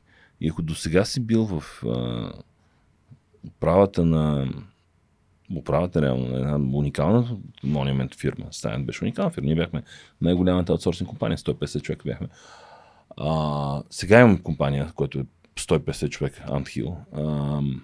И сега някакси мога да, и, мога да, да видя какво е, нали, да отговаряш някакси за тия хора. Но тогава и ти си никой. И тогава, между другото, от Зор Заман открих първия LinkedIn. А, казваше се OpenBC, сега е известно като Xing. Това е немски, немския LinkedIn. А, това тогава, между другото, ето, ако ти човек е с отворено съзнание, винаги ще намериш е, вариант. И това бяха първите клиенти от Германия, между другото. Украина, Германия, а, после, после австрийското посолство се включи, харесаме а, и общо взето така започна да се развива моят собствен бизнес. После ми хареса. Между време почнах да получавам оферти за, за работа. Много давно не съм получавал оферти за работа. Написал съм се Open to Recruitment в LinkedIn, никой не иска да ме нема. Малко съм депресиран този факт, но може би съм преценили, че няма, няма, няма за какво. И, и така, и, и последствие много странно ни се засичаха съдбите. А, последствие открих, почнах да правя, както ти каза самия. Това почна ми писва, разви се екип, направих. А, има една безумна история как ми се разви бизнеса. Защото аз винаги исках не само да посреднича на хора с пари, ами да управлявам пари. И рано погледнато така 2010 година а, дойдоха при мен от ЧЕС. И реално погледнато това ми беше първия, може би, така по-интересен бизнес пробив. Когато те дойдоха и казаха, ми ние загубихме България 40 милиона евро, може да ги върнеш. И аз такъв, е, какво? Нали, и те такива, ми, казаха ми, ние имах тук едни отношения, чухме, че ти така правиш добри изследвания, пазарани, може да ни помогнеш с аргументация, така че да, примерно, имаме тук с държавата си говорим. И едно, второ, трето, пето, а, това беше един от най-безумните ми бизнес, как го река, въртели. Почнах да им правя някакви анализи и видях, че нещата са супер зле. Те имаха, примерно, 5 месеца оставаха, имаха един ангажмент свързан с покупката на ТЕЦ Варна, да инвестират ни пари. Те не ги инвестираха. Всеки менеджер на компанията лъжеше, защото между другото, те са били на мандати по 3 години и всеки го прехвърляше на следващия. И реално погледнато този, който дойде, веднага почна да му пари. И тогава си казах, аз ще ви ги върна тия пари. И те такива, еми... И няма да забравя една ситуация имах. Срещам се, почвам да срещам с хора, никой не познавам, никой не ме позна. Сега мога да срещна всеки хора, но тогава с някакви министри се опитвам да се среща, няма да забравя. Тогава този, който е кмет сега на Трайчо Трайков, беше министр. Аз търся контакти, намирам, срещат ме. Той казва, виж, какво забърви, нали? Това, каквото можеше да направим. И казва, обаче това зависи от Бойко Борисов. И аз имах една ситуация. В понеделник ми викат, до четвъртък Бойко Борисов трябва да реши. Никой не познава човек. Уредих среща Бойко Борисов за три дена. И това нещо... И, и знаеш защо? Защото не видях, не видях причина да не може. Да не може. Това е малко като с заека. Може ли? Малко като с заека, да. да. Може ли? Ми, може да се оказа, ако много искаш. Не. Нали. И, и ти си никой, нали, сравнително. Не, нали, нито си някаква обществена личност, нито си бил по телевизия, нищо. И реално погледнато, м- тогава няма забравя, разни хора ме налазиха веднага. И им казвам, виж, казвам, няма стане, ще се скарате. Няма забравя среща при Бойко Борисов. Аз те уведомявам тук началника си, нали, шефа на ЧЕС. Отиваме при Бойко Борисов, който вбеси много хора около Бойко Борисов. Те там е страшна корупция мафия беше между другото около тази тема на времето. И викам, и Бойко Борисов тогава вика, и почна да обясняваме. Няма забравя среща с него. Казва, какво искате? И той каза, ние имаме такива, такива проблеми. Той всички имат проблеми. Какво искате?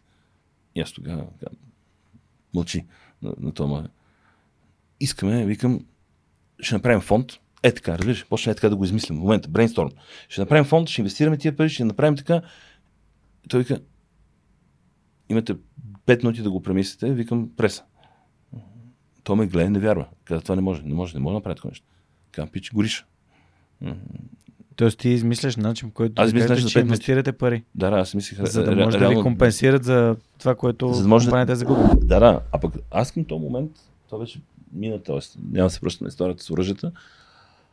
Занимавах се с още бизнес, където загубих много пари. Аз бях много задължен към този момент. И това беше live or die. Нали? Мен ми трябваха много пари към този момент. Бях задължнял към познати приятели, семейство, много пари. И, и реално погледнато, когато имаш нужда, когато си притиснат, и успяхме реално тогава за няма 5 минути да сгубим цялата концепция за фонда. Той казва, добре. И от тук задача да ходя да го продам в Прага това нещо. Първата ми реакция беше, ти, ти, ти нормален си, казвам. On, on behalf of our government, thank you for the 40 million euro. Нали, тотална спекула. Няма такова, разбираш. И, и реално погледнато, навих тях. И, в някакви гати филм. И, и, и, и тук, нали, в момента, аз къде съм цялата история. И казвам, тогава, ами, и се връщам тук в България и казвам, навици се. И те тук, нали, някои министерства вече, аз съм супер интересен, някакъв тотално непонятен, на 30 човек. години човек, нали, който не, не знаят какво, какво е това сега.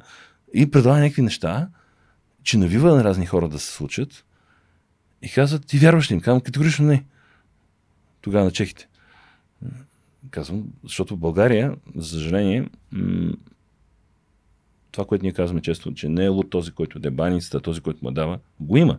Тоест, ако нямаш гавранс, ако нямаш добро време, ако нямаш добра рамка, чужди инвеститор няма значение колко е добър някъде. Да. Той тогава нали, изпада в такова да прави каквото си иска. Така, и какво ти е решението? Ще оглавя фонда. Това между беше много смешно. Ще оглавя фонда. Ще оглавиш фонда. Ще оглавих фонда. Да, аз реално управлявах, само техните пари бяха 40 милиона евро, които управлявах, и то по сметка. И това беше една, една, сега като си спомням, беше някаква абсурдна авантюра. Те такива казват, това е много пари, като за България, трябва да мине през Министерски съвет. Към айде, ти, ти, ти, момче, ти, ти чуваш ли си какво прикажеш? И така ми се роди, между другото, това, което до ден днешен а, имам като рефлекс. Там ми дойде тази политическа кариера, а, не кариера като кариера. А, и там има много какво да разказвам. Но Тоест там това е лобизъм. Това е вид лобизъм. Това е вид лобизъм. Тоест, който той, той е свързан с политиката, но не е политика. Знаеш, че подкаста няма политически Мгм. теми. не е свързан с политика. Да. Аз много вярвам в НПО сектора като инструмент. И аз членувам с възможни М. образования. Даже, може би, не съм най- наскоро съм най-щастлив. Присъединих се към адвокаси комитето на Беско. Да. където са там са Тенко, а, Росен Иванов, Blackpig, там са уникални хора. Момчил. Там. Момчил, а, там са, чакай се, че кажа. Момче от Ендевър. А, Момчил не е в Advox Committee, той е по принцип в Безко. Да. А, и, и реално погледнато, а, но тогава осъзнах една сила много интересна, която ден днешен се опитваме да изпо- използвам. Подпомагане на държавата по тая линия. Тоест нещо, някакви държавен интерес, който трябва да се случи. Тоест държавен интерес, който с чужди инвестиции може да бъде реализиран. С чужди инвестиции. За да може да, да го обясним, защото ти малко така разпокъсано го разказа. Да. А, нека да го обясним да видя аз какво съм разбрал. Значи, ЧЕС като собственик на някакви капитали а, има загубени интереси за някакви пари.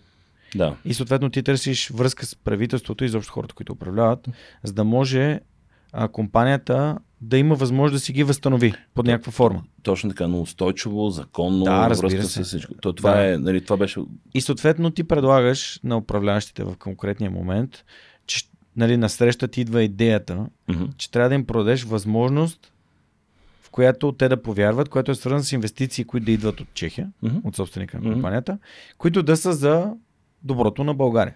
Един Точно, вид, точно ти им така. продаваш те да получат политически активи, че са привлекли инвестиции, реално без да са привличали нищо, ти отиваш и им казваш, ние го правим това. Да. И трябва да убедиш Като собствениците. Сложното в този процес е, че България реално си ги беше прибрала тези пари. И реално погледнато ти трябва да създадеш среда, в която а, няма така наречен дедлок, заключване, Да.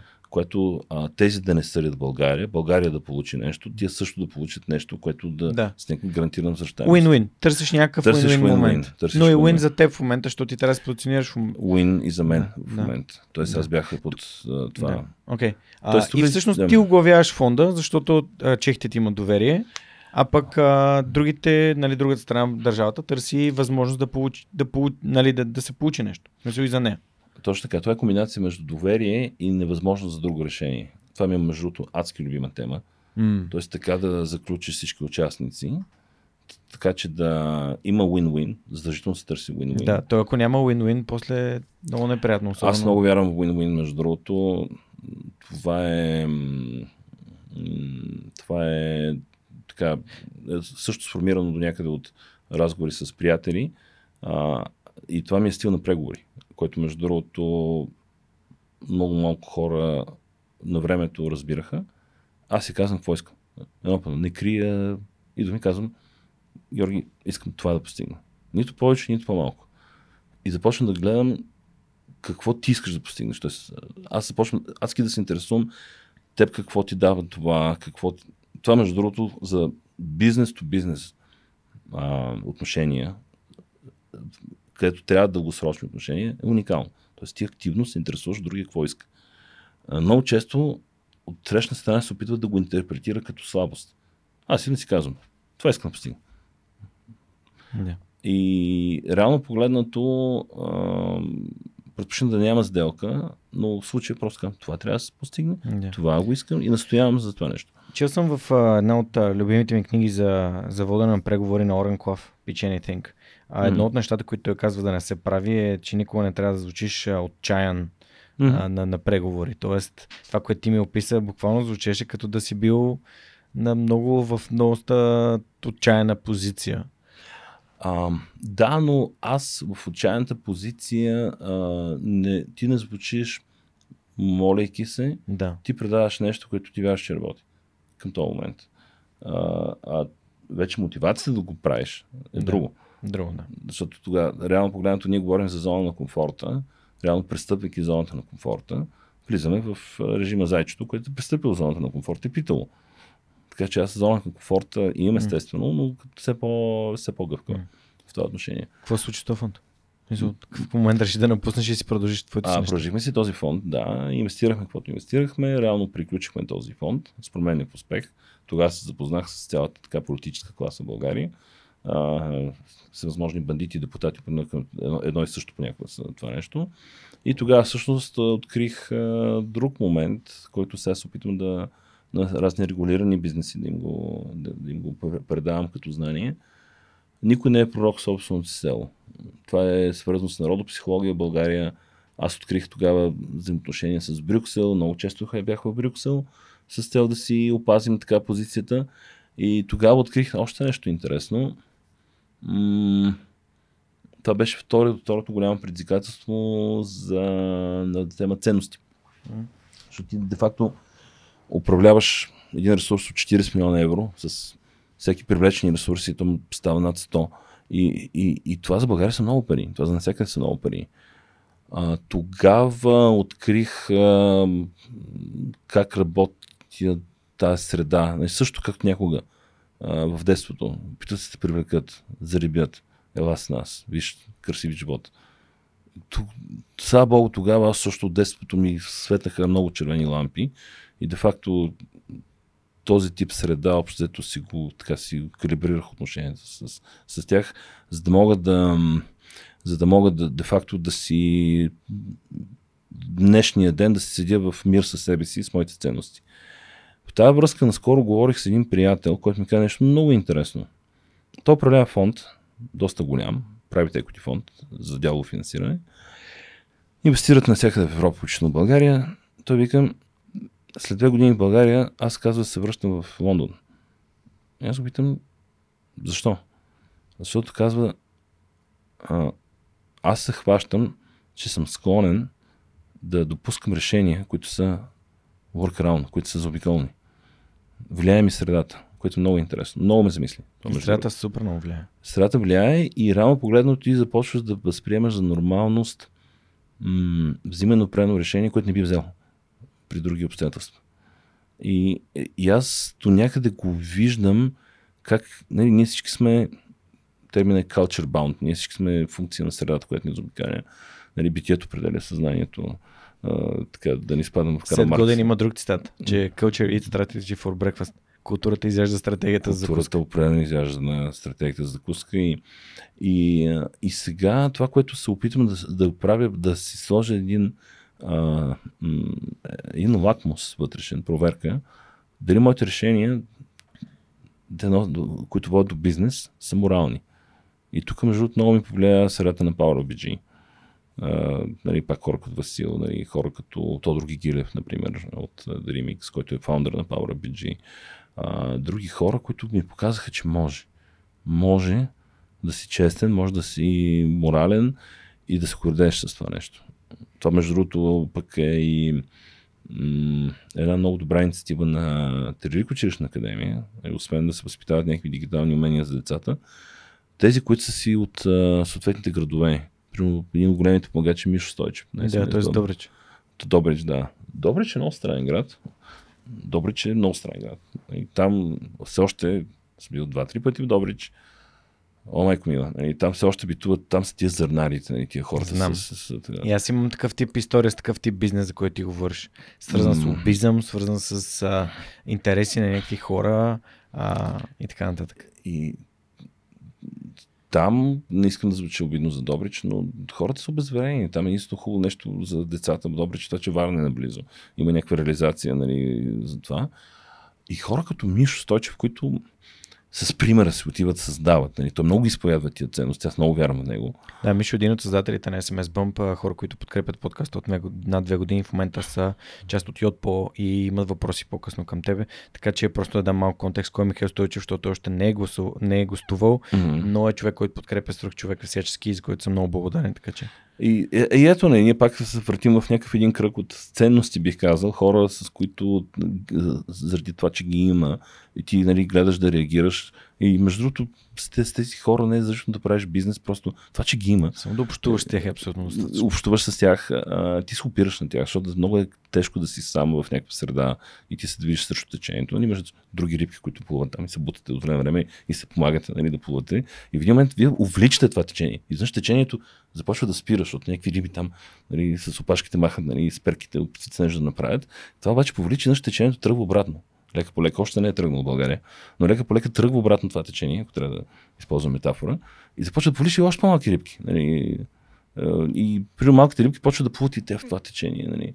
Почват да се появяват такива неща като инсайт, нали, примерно.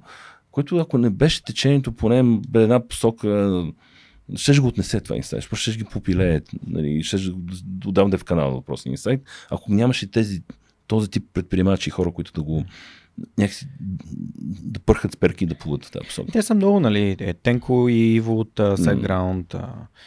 А Петър Митев сега започва mm. в негова фундация за образование. Виждаш, не, Петър също влиза при нас в адвокатски комитето нали, в а, това. Супер, ето ги Беско, което обединяват а, да. целият интерес на, всъщност, на предприемаческата екосистема и защото и компании в България. А, голяма част от хората, които вече сме гостували в подкаста и Марто Вечев, mm. а, нали, Пресян, Endeavor, всички тези организации, mm. а, нали, тя посоката е ясна и аз просто използвам това да ви поканя да разкажете вашия си път, защото не всеки има някакъв а, перфектен път към успеха. Марто вече аз никога не съм подозирал, че ще седне човек, който ще ми разказва, че най-добрият му приятел е бил човек, който има едно магаренце и мечта да има второ. А, и че нали, е живял в а, Пазарджик и е ходил нали, пеша до училище и сам се е готвил да кандидатства и минал през най-добрия штант за плодове зеленчуци във Ванкувър. Да, да, да. да стигне до, до там, където е в момента. Направо. И, и не само той, нали. А, ти я познаваш професор Миляна Георгиева. А, О, каза, че е имате партньор, нещо, да. което правите заедно, но просто всички тези хора, които наистина дават добър пример. И точно това, което ти каза пък по-рано с това, а, с тази личната отговорност. Окей, кое това зависи от мен? Да не съм болен, когато трябва да се явя на изпита. Mm-hmm. Това е. Точно е. Мисъл да, да, да правя нещата, които зависят от мен, да имам среда, която да ме помага да се движим напред заедно и да имам този морален компас, да не трябва да правя компромис с своите собствени действия. Mm. Защото аз правя подкаста и той е независим и той е подкрепен от, от компании, които вярват какво прави и не ми налагат какво да казвам. Да. И от хора, които а, нали, ме подкрепят а, а, финансово като дарители с еднократни или а, е, ежемесечни дарения от сърце, защото аз вярвам в хората, които каня и защо ги каня и а, всяка една история разказва а, чрез метафора на човек, който си я разказва, какво е научил някой, докъде е стигнал. Да. И, и ти всъщност си извървява един път от, а, нали, от това да си в една среда на, на учени, на там където се цени интелектуалния капацитет, а, всъщност а, знанията, а, до това да попаднеш в една турбулентна среда 90-те, mm. да минеш, нали, да направиш твоите си грешки а, и съответно да стигнеш до една нова среда, която да ти каже, ето има как това да се случи, давай можем да го правим заедно. Аз имам история, а, след като напуснах консултантската фирма, в която работих, mm. аз не напуснах тези грех офиса в България, след това поработих още малко с тях като а, нали, външен консултант. И по-на време работех за един български холдинг. Mm-hmm. И то български холдинг а, помагаше на един огромен ветропарк mm. в а, Шабо, Генерал mm-hmm. Тошево а, и така нататък, там в този район около mm-hmm. Добрич. И аз съм прекарал ни 4 месеца във Варна да работя за този ветропарк, за да се случи. Mm-hmm. Да си издаде разрешителното за и да бъде започнат самия проект. И си спомням, деня в който аз трябваше да занеса от Добрич разрешителното до летище София, за да то да лети на полета до София, за да може в петък до 5 часа да бъде внесено в, в Кевъра, mm-hmm. комисията по енергийно водно регулиране. Познай какво се случи в понеделник. В понеделника на следващата, на следващата седмица а, правителството обяви, че променят цените за изкупуване на да, ВИ енергия. Да. И това беше, и това беше, и аз, и аз съм бил това, като съм виждал как някакви хора взимат, аз там съм един носач, един срещач на хора, който напомня mm-hmm. на някой, че трябва да свърши нещо, което е обещал не на мен, аз съм там, само съблюдавам. Обаче съм бил част от нещо, което не се гордея, защото съм виждал, съм виждал как се казва натиск на някакви хора. Не, не с агресия ми, просто с... Просто познаваш някой и знаеш, той ти е казал това трябва да го направиш. Mm. И аз съм изпратен и трябва да свърша нещо. И съм такъв, ама аз не искам да живея от тази част на страна. В смисъл, не искам да живея от тази част на, а, на тази линия. Искам да живея от другата. И, и, и има моменти, в които имам повик за повръщане, просто защото съм участвал и съм присъствал на някакви неща. И съм такъв, не, не. Аз много съм говорил по тази тема, понеже мен се налагало да седя на създание в Кевър, да предизвикам създание на Кевър и да занимавам, така че аз мога да, така, да, нека си да свържа с моя опит с това, което правиш. А, тук това е повод да се възхитим колективно на нашите политици. Те какво име? Защото те постоянно живеят в тази среда.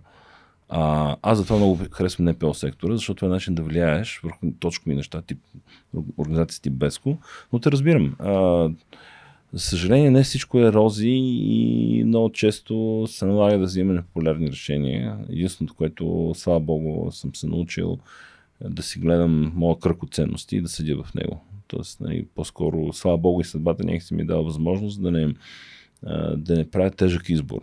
Защото много обичам да предизвиквам. Примерно, а, не дай Боже, близък. Близък и под натиск. И ти трябва да избереш живота на своя близък и своите ценности. Какво правим? Това е малко моята любима тема с падато на бомба. Съседи някакво да яде. Детето му умира от глад. Де, къде е моралното този а, социален контракт? Договор, социалния договор. Социалният договор, да, който де-факто негласен социален договор, който ние имаме, тук да изчезва. Аз там съм много, много, много, много обичам да предизвикам хора по това. Какво би направил, когато си притиснат?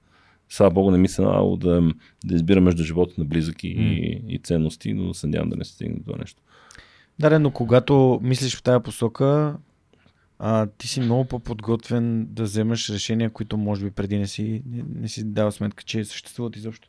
Да. възможност. Така че, нали, е хубаво да мислим за неща, които може да, да ни се случат, просто да се чувстваме подготвени с тях. Абсолютно, но в резюме аз за това се опитах да обясня моя път, който не е линейен. Той е бил много странен. А, аз втурвам в много приключения, но отново се разочаровам. Имам, а, но пък единственото, което ти остава е всъщност този кръг от морални ценности в един момент.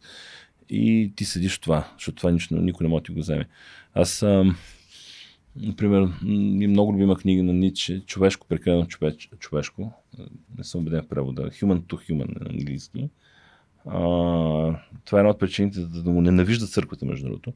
Защото той възприема, например, религията като този външен инструментариум, който ти, ако нямаш тази супер силна вътрешна основа от ценности гръбнак, ти разчиташ на външния инструментариум. Църквата го ненавижда за това нещо.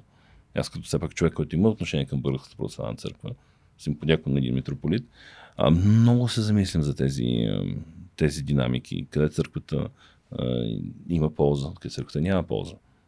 Което, нали, аз съм много доволно религиозен, но имам много въпроси към църквата, към нашата, към всеки църква. И реално погледното, това, което мога да кажа в, така, сумарно, единственото, което ти имаш на този свят, са твоите ценности. Нищо друго нямаш. Всичко друго е супер преходно тия неща, ако можеш да стоиш в тях, реално погледнато, пък и много добър начин да си говориш с всеки хора. Наистина всеки хора. Е, преди това така научих, че може да си говоря с всякакви хора, с всяко имане, всякакво такова, ако ние се свързваме теми, които са свързани с ценности. Благотворителност, отношение към живота, отношение към правди, неправди и други. Принос свобода. Свободата е огромна ценност, да. Усещам, че при тебе това е, нали, свободата е на, огромна, на огромен пиедестал, така че и така в, в, в този ред на мисли не съм се готвил за, за това, не съм го мислил, но мога да кажа с огромно благодаря, че го има това твоето, защото това дава, това пак е инструмент за мен. Значи подкастът е инструмент. Това е инструмент да отидат някъде. Ето, например, един от скорошните подкасти с Теди Малчев. Бях наскоро при Жоро и при Теди, Жоро ми е приятел, а, и взех детето ми той го гледа този подкаст, детето ми, и сега е... иска да ходи в СМГ. И реално погледнато, но Теди беше толкова як, нали, веднага да се отзова, нали, да разкаже, да каже защо, как, какво, тези шорткътс. Това е гениално. Тоест ти можеш да върнеш на минута конкретно в подкаста и да преслушаш нещо, за да го доосмислиш. Това е гениално. Еми, то е доста и предай нататък тази менталитет, който вярвам, че хората, които кане в подкаста имат, а, да искат да дадат. Нали, аз да. съм много mm. а, дай за да получиш. Mm. Тоест, целият ми живот е свързан с даване и подкаста създаването му е свързан с даване. Той е свързан с правя нещо полезно, защото хората, които вървят по улиците, дори да срещнат Андрей Бачваров или който иде от моите гости, не могат да прекарат 3 часа да си говорят на улицата с него. А, а пък този един вид ние скалираме възможността някой да чуе една история да си вземе нещо от нея. Тоест можем да разберем за образование, за бизнес, за а, а, морални дилеми, а, проблеми с ценностите, установяване на ценности и всякакви такива неща.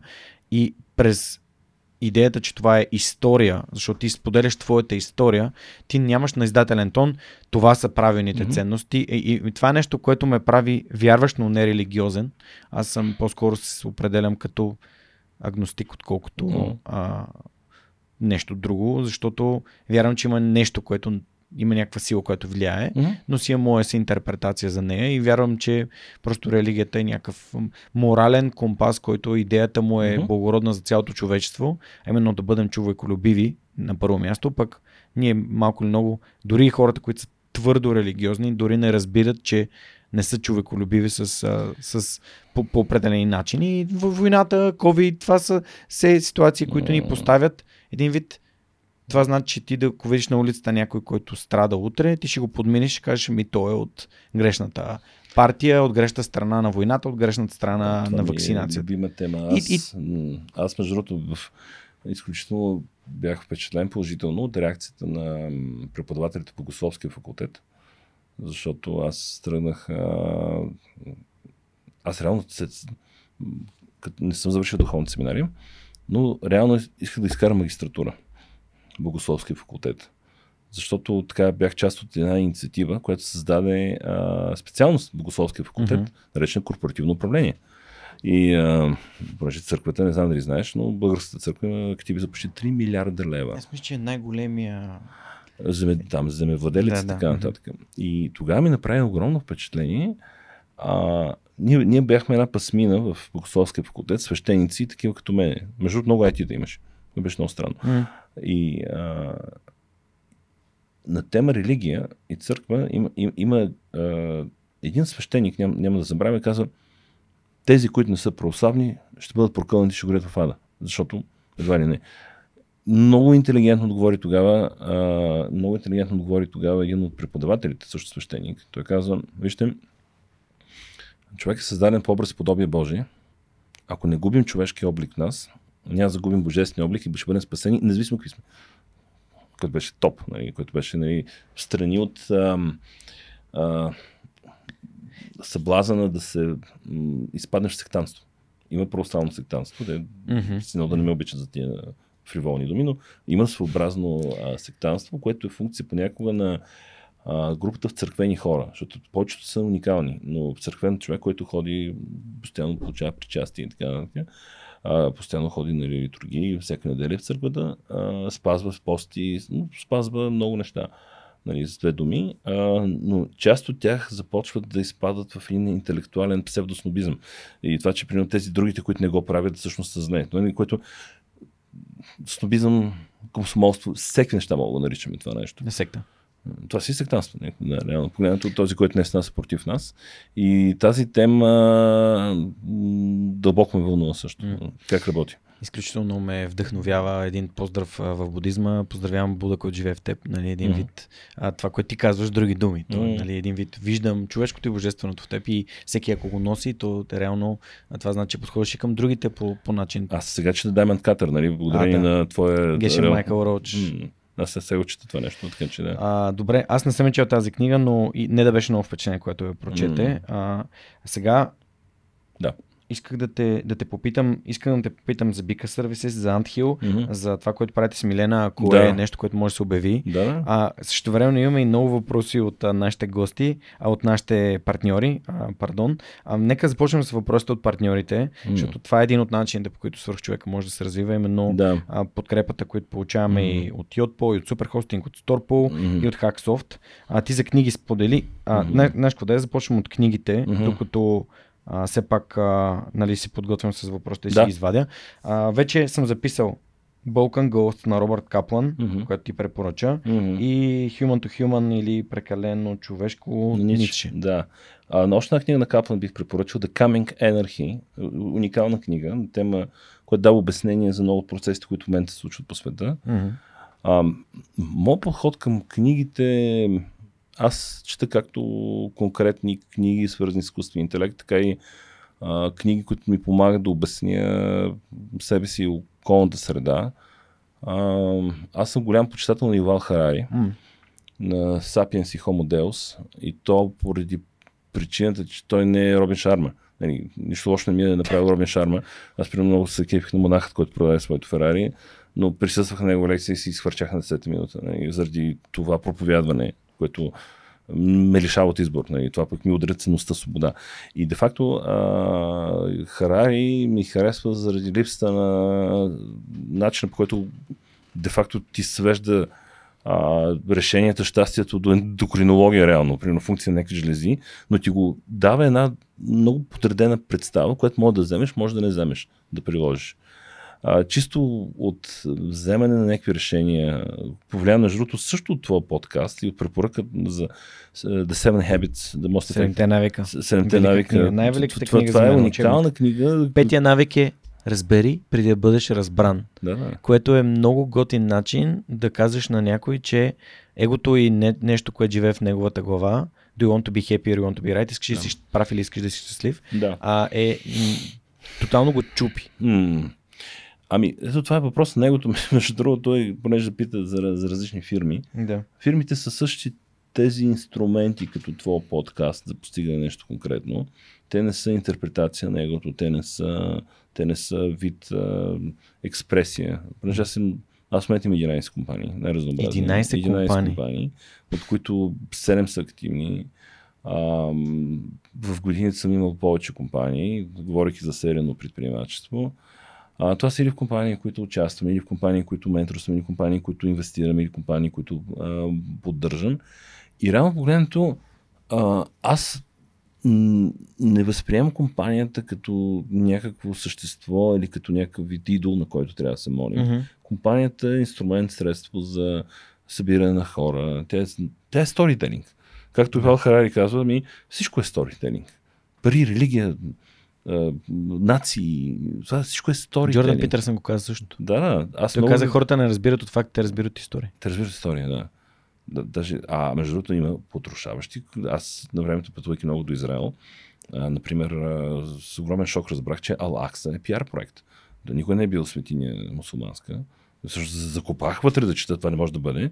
И примерно отивам, поманах на уникален екскурзовод. Той каза, как бе? Това казва, Мека Медина, това са светините. И те са сторителинг, реално, както и въобще религията е сторителинг. Но казва, Мгм. Алакса има един предприемчив тип в а, Иерусалим, който супер такъв а, адски завижда на това, че Мека и Медина идват кръстоносите, хората фандрейзват пари, събират пари, половината пари дават за войска, те съответно ги избиват кръстоносите, другата половина прибират джоба и стават супер богати. И той човек такъв, ми в Иерусалим няма нищо. И той такъв а, имал пари за разни труба, трубадури и всякакви М. такива менестрели. И той създава образа на Акса като светиня. И сега, сега живее. Тя е като Франкенштайн заживява собствен живот. Така че всичко е сторителинг. Реално погледнато фирми, всичко това е сторителинг. Това е сторителинг. И това се опитвам да го обяснявам на фаундъри, да не се вкопчват в нещо си. То е начин Да не за се влюбват в идеята си. Да не се влюбват в... да. те могат да живеят идеята си, Да. но реално погледнато те трябва да го възприемат като едно дете, което расте, развива се. Но да, не, айде, детето ние се вкопчваме децата си, нямаме избор. Но фир, фирмите не са това, това е сторителинг, това е фикция. Добре, да, Да. Друг, последна книга да препоръчаш. А, много бих препоръчал Некхарт Толе, Power of Now. Мгм. Силата А, на настоящето. Силата на настоящето. Да, аз, аз се извинявам, понеже повечето ги чета на, това, на английски. Аз бих препоръчал и начин на възприятие на тези книги. Аз се преродих, когато се аудиокнигите. Мгм. Защото аз както ги чета, така и ги слушам. Мгм. И понеже при мен репрезентативната система не е толкова визуална, колкото а, кинестетично аудиална, и аз аз възприемам повече това. Даже в момента, а, не знам дали се запознат с Blinkist. Като... А, запознат съм с Blinkist. Да, това е този инструмент, който де-факто, примерно, може да ти смачка някаква книга и да, ам, примерно, да ти я представи за 15 минути като подкаст или като а, три странички буквално.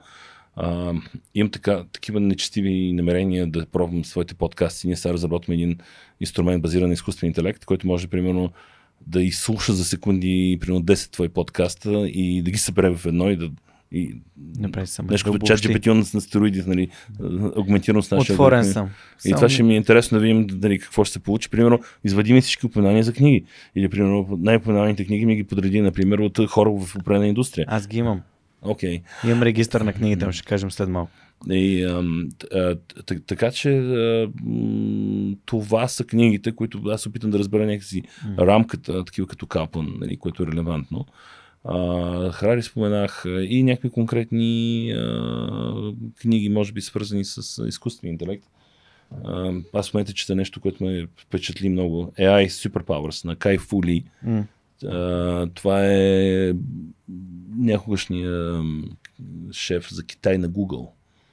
Нали, удивителни неща разказва. Какво прави Китай в момента и защо Китай в момента ни мачка, мачка, мачка, мачка.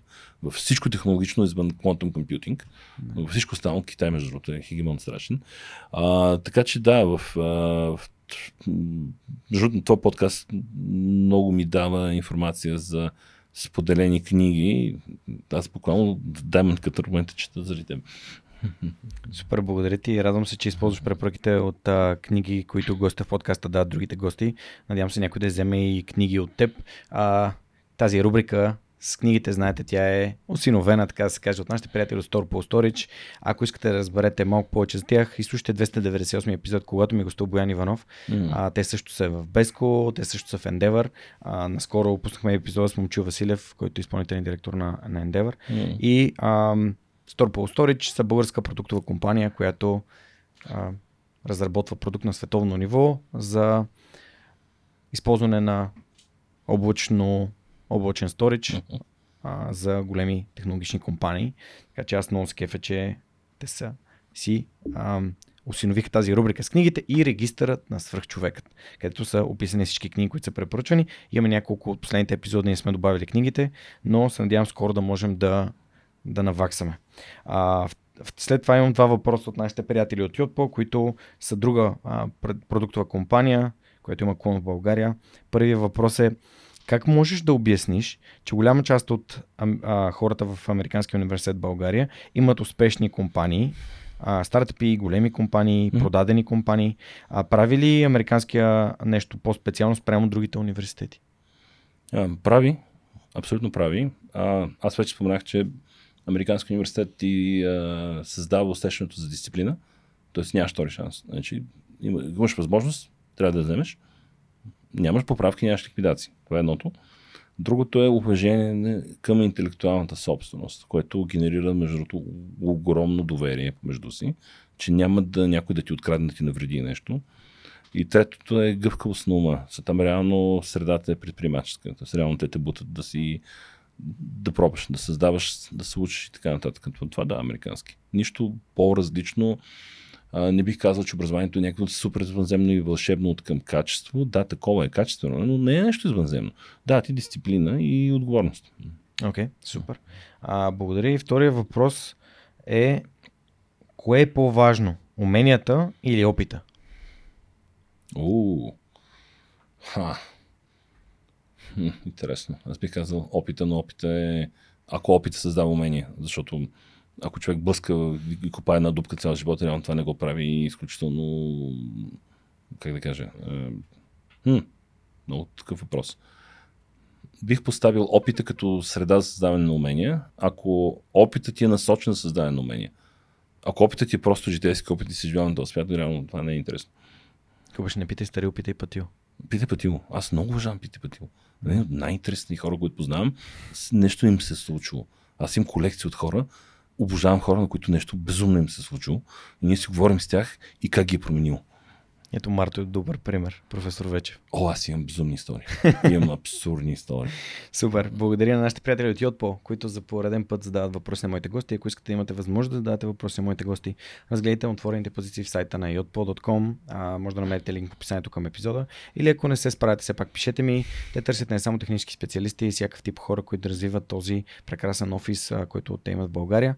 И благодаря за това, че вече две години подкрепят подкаста. А, следващият ми въпрос е от Superhosting. Мгм. А, те са също един дългогодишен партньор на подкаста. А, имаш ли опит в създаването на сайтове и всъщност, а, ако можеш да опишеш, избери си един от седемте компании, които, които имаш сайт, да опишеш с три думи. Ам, аз лично опит нямам, аз възлагам това на хора, които наистина имат опит с създаване на сайтовете. Mm. било то Anthill. А, между другото, аз никога не ползвам един и същ провайдер, а, както никога не ползвам един и същ, т.е. никога не ползвам един и същ доставчик на услуги а, за сайтове. А, аз ще се замисля за компанията. Аз, например, ползвам хостинг компания, няма да правя реклама, друга е, но реално погледнато имам опит в комуникации, какво сайта трябва да разкаже на хората. Примерно последният ни сайт е, е нашето общо детенце с Милена Георгиева, което се казва Epix и epix.ai и реално погледнато, опита ми е до толкова, доколкото ме дразни, дразнят моите сайтове, продължават да ме дразнят всичките ми сайтове. И той е като един от диамантче, което ти постоянно го полираш, но намираш нови, нови, нови, нови несъвършенства в него.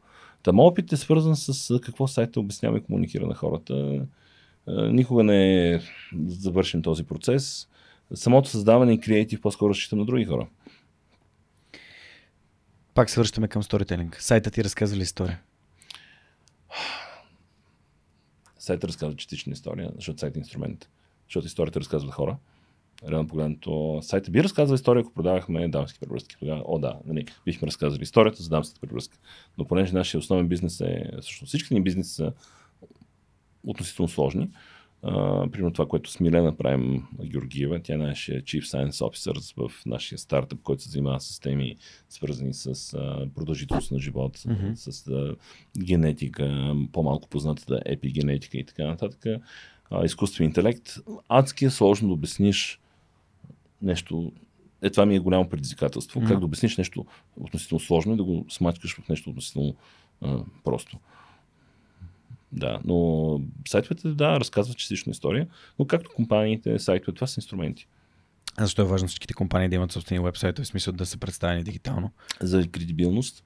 Тоест, най-малко...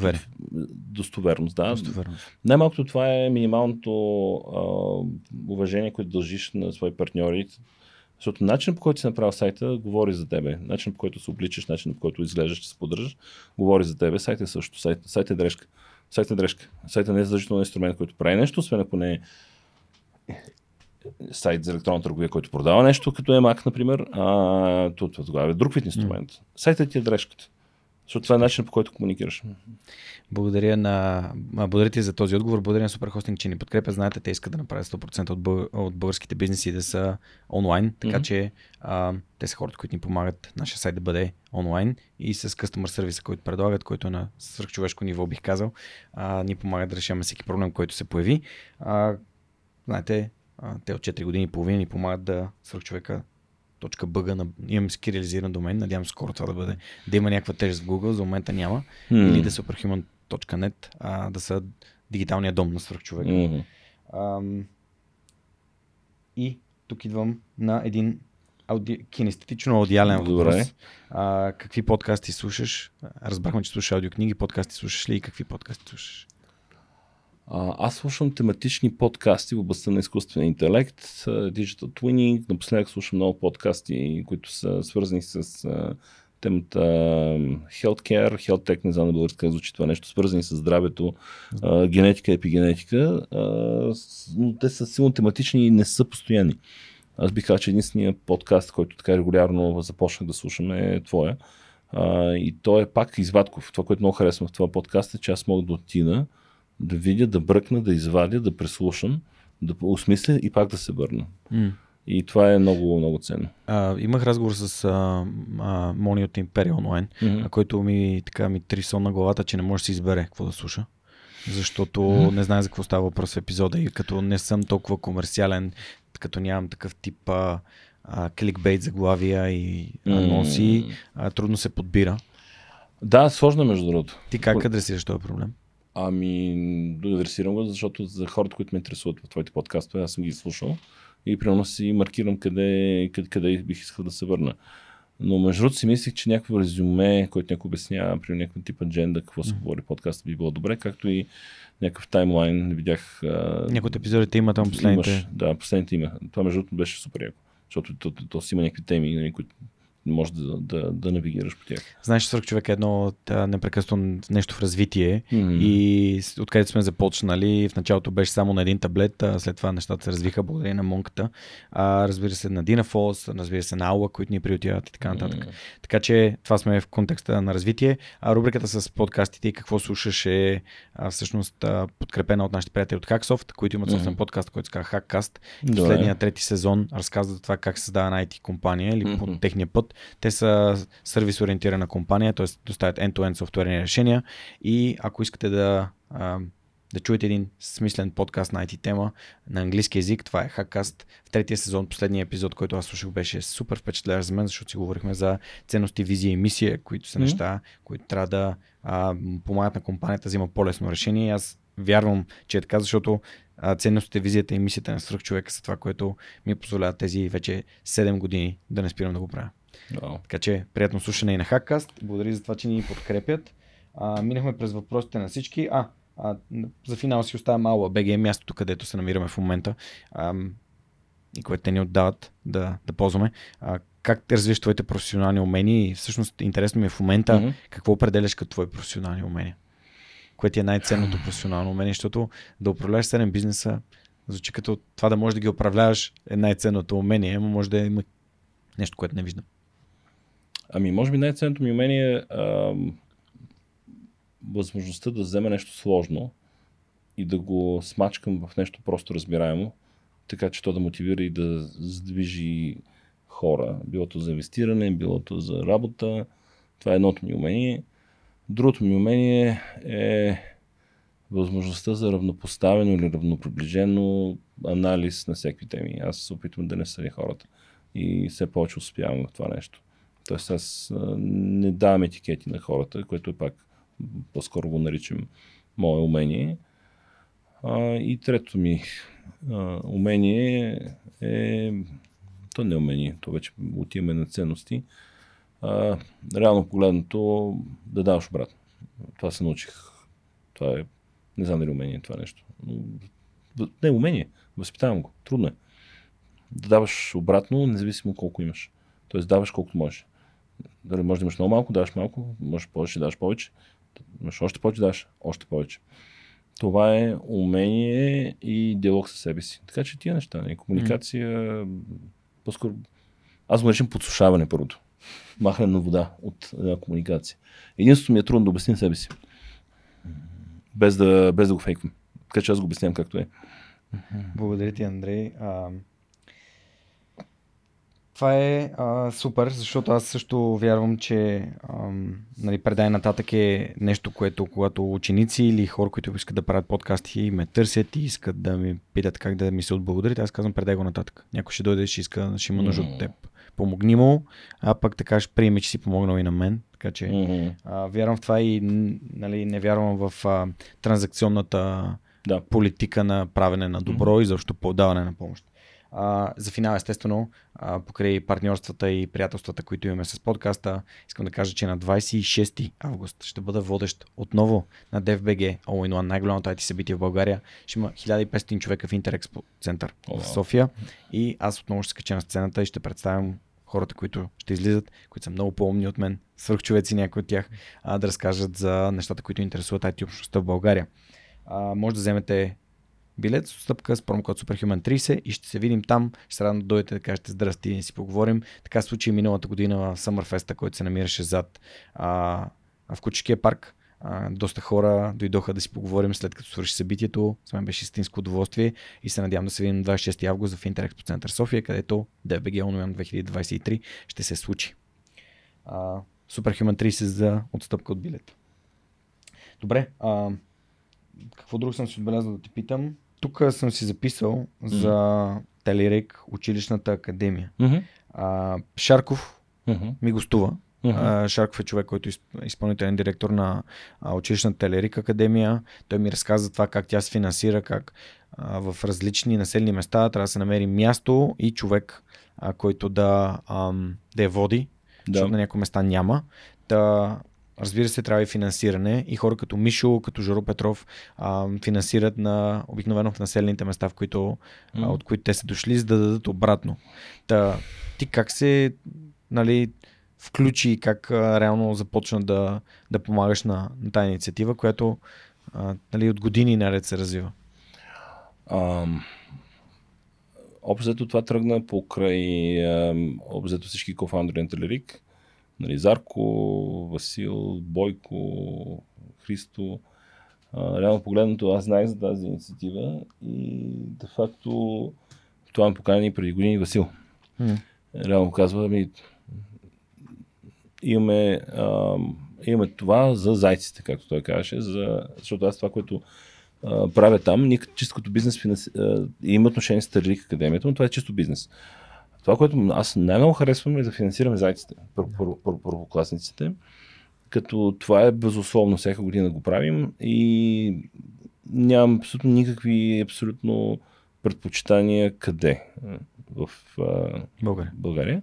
Те са в вече над 50 места населени. А, аз нямам някакви отношения с Варна, да кажеш, нали, дайте във Варна, още повече във Варна те имат. А, гледаме в места, където това може да събуди други хора. Примерно аз, аз съм много благодарен, например, на Христо Ибушев, който е собственик на Арсенал Казанлък. Един от собствениците. Той поведе инициативата в Стара Загора Казанлък, където нямаха. И много често се получава ситуация, в която аз имам някакъв бизнес, нещо, някакъв интерес, някаква инвестиция и там гледаш да запалиш други хора. Тоест, те да имат някакъв вид, да има предай нататъка. И то е едно такова, на английски звучи FOMO, Fear of Missing Out. Тоест, ти като покажеш, че можеш, хора като Мишо, например, той е човек, който кара хубава кола, който изглежда супер, който умее да говори. Той показва на тези деца, че може. То това е голямата работа. Че не трябва да кръжеш ДДС, не трябва да имаш някакъв цех с уморени шивачки, на които им плащаш по 200 лева. Не, не е това идеята. Ти можеш да мечтаеш да имаш хубав живот, без да си местната мутра. То това е много, много, много ценно. А, в моят случай аз нямам предпочитания, по-скоро там, където има нужда и там, където мога да подпомогна да поканя още хора да участват в това нещо. Хора, които, примерно, ние сме си някакъв вид а, баланс един на друг в живота, кой какво е постигнал и това се опитвам да го продавам, в добрия смисъл продавам като М. нещо, което е добро. А, това е моят мой подход към тях. Аз много ги рекламирам а, с огромно удоволствие. А, използвам ги като аргумент защо България. Ние имаме много, много силна тема защо България. Въобще Телерик Академия и Алекс Мечкова и Петър Шарков са ни чести гости, което трябва да покажем, което трябва да се създаваме примерно с Полша. При се създавах много силно с Украина. Когато трябва да дойде някакъв бизнес в България, ние много често каним Телерик Академия, Телерик училищна академия, заедно между другото с Софийски университет, да обясняваме, що България. И това ни е, защото България може да правим това. Ам, така че това е за Телерик М. училищна академия. Аз а, не знам дали съм ти споделял, миналата година направих, а, дойде ми една идея. Трайан заедно в час беше тук и разказа, а, даде ми едно прозрение, което аз нямах. И това, че свръх човека реално е неформално образование. Да. И че всъщност правя образование скритата програма. Мгм. Тоест правя образование без да говоря за образование. Той ми каза, това трябва да стигне до ученици. И аз си казах, окей, добре, как ще стигне най-лесно до ученици? Учениците нямат доверие на хората. Докато не се видят с тях, не станеш очи в очи с тях и започнеш да им разказваш за неща, защото те веднага могат да те проверят. Знаеш, децата имат този булшит радар. Тоест, М. не, трудно можеш да ги заблудиш. Те имат въпроси, които могат да ти задават до безкрайност, докато не разберат, че ти си, а, че ще ги парзараш. Мгм. И тогава вече ти им губиш доверието за винаги. Там Точно бързо се случват нещата. Да. Ти имаш син на 10, знаеш, че нали, грешките се поправят трудно. А, и- ня, да, да. И всъщност а, през миналата учебна година успях да отида на 15 места из България. А. А, само най-близкото София беше в Нови Искър, 170 М. СО. И да запиша два влога, а, защото искам в новата учебна година да посетя а, поне 10, 12, 15 места отново, а, но този път много по-организирано и всички те да бъдат заснети и да бъдат излъчени, за да може ам, съответно учениците да ме канят при тях Да. да им разказвам за истории на срещите ми с хора като теб, като Христо Бояджиев, като доктор Калин Василев, Калимбата от Търново, като а, Милена и така нататък. Мгм. Всички супер, супер яки хора, с които аз имам възможност да обслужвам всяка седмица тук. И всъщност сега започнах да, тъ- да търси подкрепа за това нещо, защото смятам, че Супер. а, нали, Добре. това е скалирането на достъпа до ученици, защото в момента аудиторията на свръх човека е между 25-45.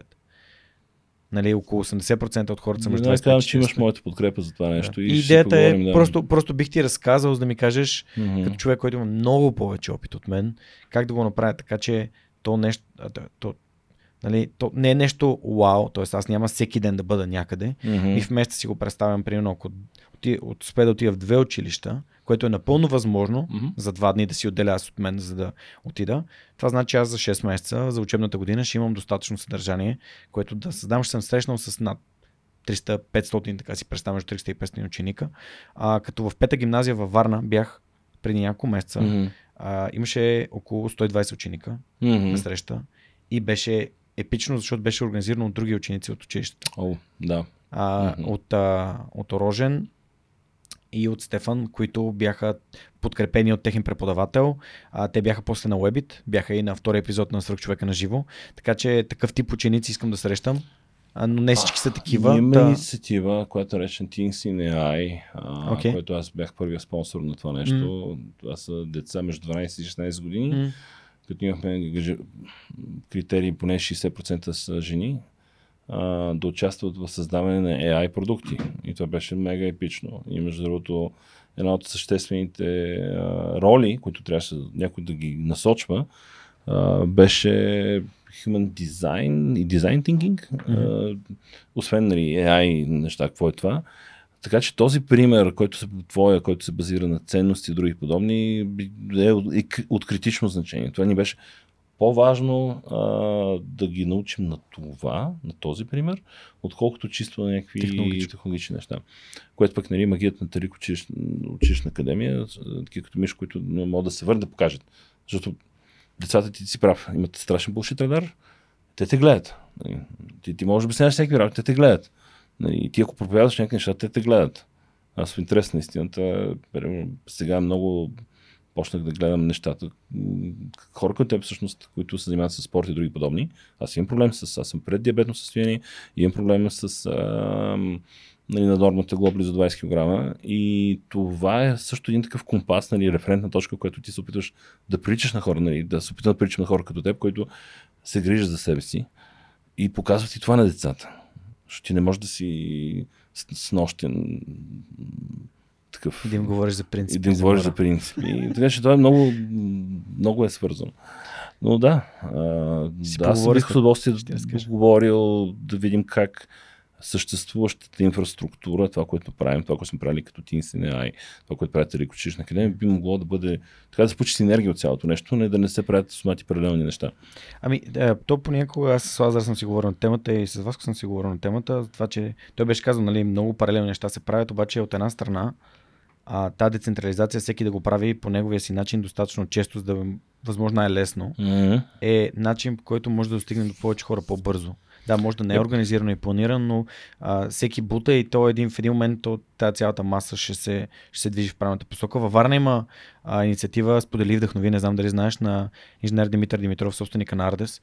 А, А, и знам, хора, които са събрали. На твой А, подкаст среща, когато беше Христо Христов, като беше там. Да, да, Да. Димитър беше, за което съм много благодарен. А, Реде ще подкрепят mm. Свърх човека във Варна, който ще заснеем в края на август Супер. и ще излучим през септември, а именно свръхчовеци от Варна, а, които а, сме избрали които правят смислени стойностни неща и да, добър личен пример, така че те самите посещават училища, говорят с директори и учители, правят също нещо, водят успешни хора, за да дадат добър пример на, на децата и съответно децата да видят колко е близко, а колко са близко те до успеха, а не е някаква иллюзорна величина, не е нещо, а, не, нали, не е едно урок. Нали. Да, да. Да, да, то това е, че ако нещо е абстракция, това Да. е трудно за. Трябва да се обективизира. Трябва, трябва, трябва да е много обективно това нещо. Да. Разкажи ми, моля те, за някои от а, компаниите, нали, които в момента имаш, с какво се занимават, защото нали, каза за Epix AI, а какво прави Anthill и какво правят Big Services? Anthill е аутсорсинг компания, което е интересно в тази компания, е, че ние създаваме продуктови екипи, т.е. ние се опитваме да продаваме идеята, че ние може да правим продукти в България. Мгм. Защото в България аз много подкрепям, вярвам, насърчавам идеята, че ние ам, сме в състояние вече да създаваме продукти. Нали, Не задължително сме следващия Payhawk или SiteGround, които между другото отдавна са уникорн, просто Да, да. не, не им се занимава да, да го обясняват. Да, не се занимава. Да. да. Няма а, привлечено финансиране, те са само собствено. Да, което ги прави още по-интересни. Нали, ги Факт. прави... А Тенко съм го поканил още 2017 година, М. така че аз имам кос в ръкава. Добре.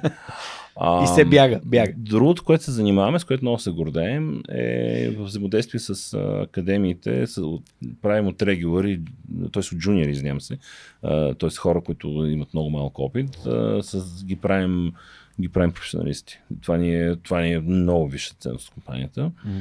А, ние имаме и а, причина комерциално да го правим. Това са хора, които са доста по, а, как да кажа, по-отговорни, те уважават това нещо. И а, третото, създаваме решение на база на изкуствения интелект.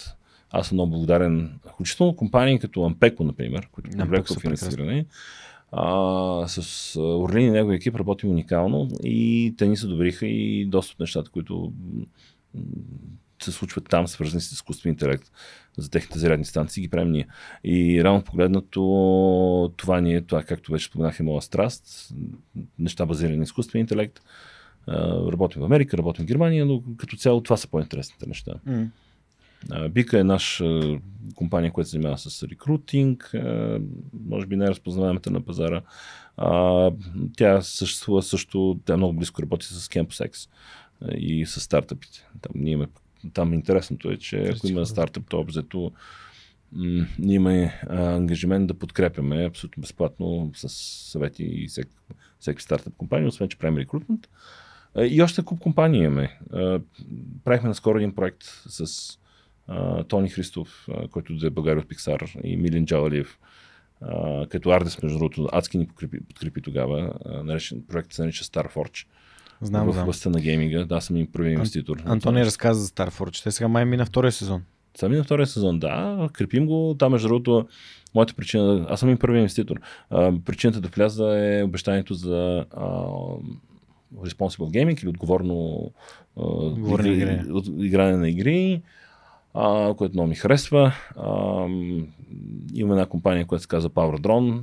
Има дрончета има голям проект в момента в България. Летят, обследват линии за електропреносната мрежа на реално България и, и там пак е базиран изкуствен интелект, машинно разпознаване на проблеми по мрежите и други подобни. И такива неща има много. Сега с един приятел а, а, пък влизам в един център за професионално обучение, а, който се дава парамедици. Аз и това. По пример на Лазар Радков, между другото. Лазар Радков толкова впечатли на времето, че аз седнах и това да го уча, още го уча, да ставам и парамедик. Това пък е свързано с тези локации. Преди две години бяхме в Венецуела, там имахме проблеми. Преди три години бяхме Какви проблеми? Еми някой се пребива общо, и ти стоиш и го гледаш. И, и, и, не знаеш какво да го правиш. А, в Хималайте имахме казус с Стефани също не моля да свършат нещо, да се научите да са парамедици. Ами, а, мога. Говориме за Panic Frame, нали? Просто Андрей да, не знае, да, че да, аз, съм, да. аз ги познавам. Да, да, да, това е на едни приятели. А, те не знам какви са пара, са много близки приятели също. Но така че общо и така че супер раз, разнопосочно такова а, се, се занимавам. По едно време щях а, да помагам и приятел, той прави школа за снайперска стрелба. Аз и с това занимавам от едно време. Имам пушка, стрелям на до километър. Доста поздобрях, нали, умерено позадобрях, нали, да кажа голяма дума, защото ще гледа подкаста, ще каже ти ли за добре, нали, и така нататък. И е, така че да, аз се опитвам да така, нали, премерено да подавам с какво се занимавам, защото просто няма ми вярват хората вече, нали. Ще кажат, то, то е някакъв разпилян. А, и като цяло, да, основните ни компании с това занимават. IT, изкуствен интелект, създаване на решения. Ние изключително много позиционираме България дайте да правим product ownership или управление на продукт, mm. дори да не го измислиме и се справяме доста добре, бих казал. В началото каза, че търсите хора, за кое от mm. Адхил винаги търсим хора, а, за, нали, все повече за нас, не само за наши клиенти, защото така има огромния стремеж, не просто сме наичлеме аутсорсинг компании. Аз много често обяснявам разликата между аутсорсинг компания с програмисти и разлика между секс шивачки в Родопите. Никаква, реално погледната, защото модела на, модела на реално на плащане услуги е подобен. Ишлеме. На Ишлеме. То си Ишлеме, да.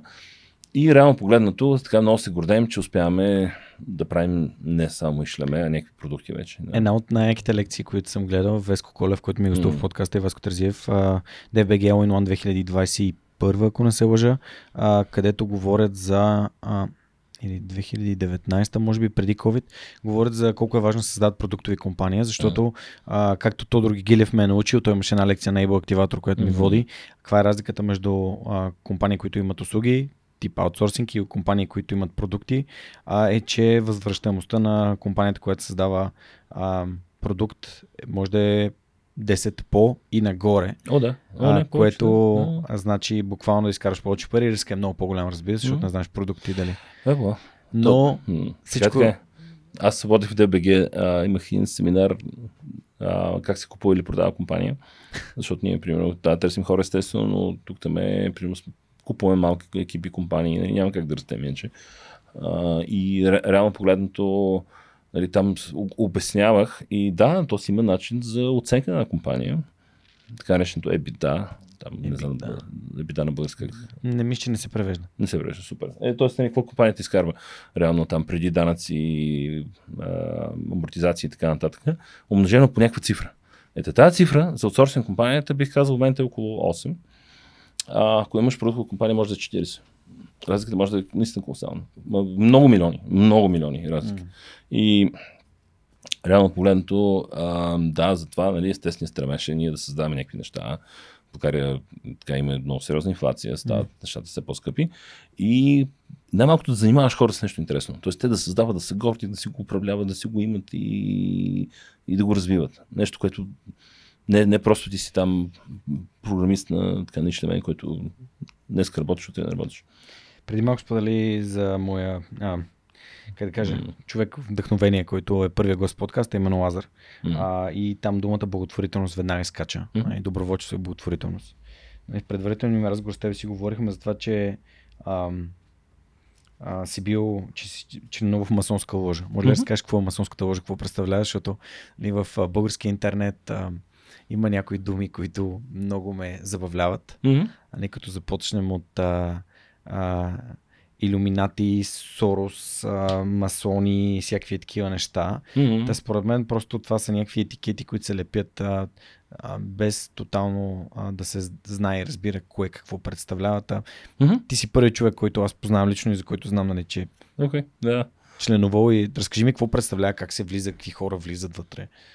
А, много интересен въпрос, защото България е много изкривен.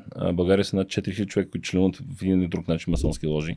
А, примерно в Чехия са, няма 200, може би 200 човека. 300 човека. Общо. А, общо, общо, От цялата да, държава. Цяла Русия, примерно, скоро бяха 1000. В Англия са милиони, милиони, 5 милиона. В Штатите са някакви абсурдни милиони. В Куба са 20 хиляди, което е много странно. Да, да, там е- и, значи, масонство е като тинейджърския секс. Нали? Много се говори за него. Някой го е правил, някой не го е правил. Много спекулации има. А, нали, определението е, че това не е тайно общество. Това не е secret society. Това е общество с тайни. Нали? Това е общество с society with secrets. Но не е, не е тайно общество. То е много публично. Масонството е а, общност на самишленици. Това е моята интерпретация. Аз съм бил много английски ложи. Англия се смята за майката на това нещо. В момента на съвременното масонство, което е на 300 години, наскоро стана. А, реално погледнато, България членувах, членувах в руска ложа. Там напуснах, поради известни несъгласия с други членове на ложата по случай а, възникналата война. И реално погледнато, това е общност на самишленици, което е надрелигиозна. Това е общност, което членуват много хора от всеки религии и конфесии. Даже има в бълг- българското масонство, а, което се появява, има една личност историческа, наречена Иван Ведър, а, който спасява Русе. Защото ако не се лъжи Осман Паша, всъщност а, е брат масон. Тур- Турците са много, всички султани са били масони. Почти. Турците, турците, турското масонство е почти старо, колкото английското. Съвременното масонство. Макар че то претендира за връзка с древността още. Там храма на цар Соломон, който е много централна символична фигура в масонството. Също с неговата западна стена още съществува. Това е стената на пътя в Иерусалим. Това е западна стена на храма на цар Соломон. Да, това е общество на самишленици. Много хора го бъркат с ротари клуб, бъркат го с бизнес клуб. Много хора стават разочаровани, след като влязат в масонството и видят, че не ги сполетяват никакви иллюминатски чудеса и богатства и други работи. А, това е работа. В една ложа трябва да се работи и всъщност там говорим, много метафори се използват за свързани с самосъвършенството. Примерно камък, нали, ти си един камък, който започва да си го дялкаш, дялкаш, дялкаш. Имаш метафорични инструменти. А причината масонство се нарича масонство идва от Мейсънри, защото в средните векове е единствените свободни хора, нали, ти си имал два типа хора, благородници и роби. Единствените, които са упражнявали свободна професия, са имали право на придвижване, са били зидачи, Зидари, зидари, зидари, зидари извиняй. Те затова се наричат Free and Accepted Masons. И реално погледнато това ми е дало а, също калибрация и инструментариум при мен съм питали, как така си и в църквата, и масон. Той ще да има въпрос, ще кажа, че е надрелигиозна. Не го крия. А, няма, масонството не е религия, а, което между другото това е масонство, мас, масонство няма тези ABC, Assert, Believe, Convert. Нали, никой не те натиска да влезеш в масонство. Те могат да поканят, ти можеш да проявиш интерес. А, може да напуснеш когато искаш, няма, някакви, това, няма някаква стигма, mm. а, свързана с а, това, че напускаш. Не знам тази връзка дали знаеш кой е най-страшният православен грях. Не е в десете смъртни грях. Е, ако не е в десете, защо не е, ако е най-страшният? Има, има най-страшният, на който според православието е още по-кошмарен от, от убийство. Е, но защо не е в десете? Защото е много специфичен. Това е отказ от монашеството. Това се смята за най-страшния грях, който може да причиниш. Да се откажеш това да бъдеш монах? Да се откажеш това си монах. Тоест да си монах и да се откажеш? Да или... си монах и се откажеш. Това е, защото примерно подяконството е вид монашество. Ти се, да станеш подякон, те постригват в монах. И реално погледнато, но в българското православна църква, между другото, това между много хора не го знаят, той е като като Диабло. Дявол. Дявол може да си Fire Mage, може да си Ice Mage, може да си Леда Магиосник, може да си Огнен Магиосник. Извинявай, нека Дявол. Глупости. Като играта, като играта. О, какво го сказах. Значи, реално погледнато ти имаш черно православие. Може да, да. Аз само между другото излезе Диабло 4, направо не понасям брат ми, защото той каза излезе Диабло 4, аз си го изтеглих и просто вече съм 38 ниво магиосник, нали, което е отвратително. Нали, което, нали... Затова от Диабло 2 на сетне не съм скачал Диабло, защото World of Warcraft ми стига. Да, да, той между много семейства разори. смисъл, разведе, разведе, тази игра разведе много семейства. World of Warcraft. И... Но и събра доста хора. Аз познавам хора да си намерили гаджетата си, жените си, мъжете си в тази игра. Да, да. Което винаги има друга гледна точка към проблема. Да, да, масонството е а, по-скоро инструментари. Аз оттам взимам тези, а, примерно, метафори за кръга на ценности. Mm. Защото, примерно, един от известните инструменти, това е пергела, масонство. Да. Това всъщност пергела очертава твой символичен кръг на ценности. И ти се опиташ да се държиш в центъра.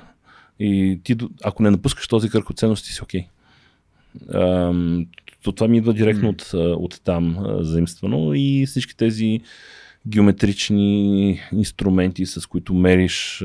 Там много се говори за ценности, което между другото ти дава на една зона на комфорт. Ти говориш за ценности, за кардинални ценности, за благородство, за благотворителност, за чест. И това ти се, ти се повтаря. Нали, ритуал е много, много, много. Това е епигенетично. То става, да, то ти влияе. И, и, защото, Именно. знаеш, на времето Васил Терзиев, като почна да говори за да дадем обратно, ми се струваше отначало странен. На много хора им беше странен. И той започна да работи, да убеждава хората. Естествено, той има и личния пример на успял човек. И, че да даваш, да даваш, да даваш е, е хубаво. Е ценно. И, и то влича, то става като наркотик. Нали? Ти виждаш как като даваш се създават нови неща, ти нали, спиш спокойно. Това ти помага да си стоиш в кръга ценности. А, аз съм много суверен, вярвам в някакви карма поинти. Нали? Също това ми е от това алтуристично-егоистичния подход към, към а, а, да правя нещо. Защото аз не вярвам в тотален алтуризъм. Нали? Винаги имаш адженда някаква. Аз вярвам в алтуристичния егоизъм. Аз обожавам алтуристичния егоизъм. И така че масонството е вид пак инструмент за мен. Всичко mm. инструмент. Сторителинг. Сторителинг има много символика. Сещам се едно меме, между другото, като каза иллюминати в Фейсбук бях видял. Кой управлява света? Нали, хора, на тях а, банкери, на някакви масони, на тях евреи, на тях иллюминати, на тях а, извънземно и накрая пак евреи отгоре. Добре. А, Да. днеска а, тук влязохме в някои теми, дето не, не, ги бях, не ги бях засягал до сега, но ми е много интересно, защото ти имаш тотално различен Просто твоята история е тотално различна спрямо с всички останали 350 плюс истории, които са минали тук и много ти благодаря за нещата, които споделяш, за това, че вярваш в ценностите. Аз свръх човека е принос. За мен е принос на първо място. Второ място свобода да го правя така, както искам, както аз вярвам, че трябва да бъде направено. А, и на трето място удовлетворение от това, че а, първо съм свободен да правя това, което искам. Второ имам принос за другите хора, не живея само за собствения си задник. А, Yeah. и, и това ме прави изключително щастлив. А, естествено, нали, а, това е нещо, което аз съм откривал постепенно за себе си. За финала искам да те питам, нали, каза Алекс, а, тук М. аз повечето пъти, в които съм те виждал, съм те виждал с сина ти. Мгм. Което е много готино, защото на автосалона те видях с него. А, онзи ден те видях в а, Да. Heritage Парк, също беше с сина ти, отихте да спортувате. Та, понеже сега нали, Катерина се появи в нашия живот с нея, Мгм. а, искам да те питам за най- кой е най-добрият съвет за родител, който би дал. Хм. Или поне един, един съвет за родител, който ти би дал. Аз бих се възползвал. Най-добрият съвет а, за мен е формулиран в началото на 7-те навика. А, Никога да не слагаш външната оценка за себе си между себе си и детето си. Да помниш, че почва книгата като ученето им рожден ден а, и реално погледнато много често децата изглеждат егоистични. И примерно случай беше децата, които подарят подарък, искат да си играят с тия подаръци. И никога не трябва да се чувстваш ам, съден от външни хора, а, как да говориш с детето си. Винаги трябва да вземеш страната на детето си. Това е често казано. Защото винаги аз съм. Аз оттърсвам сега от външната оценка.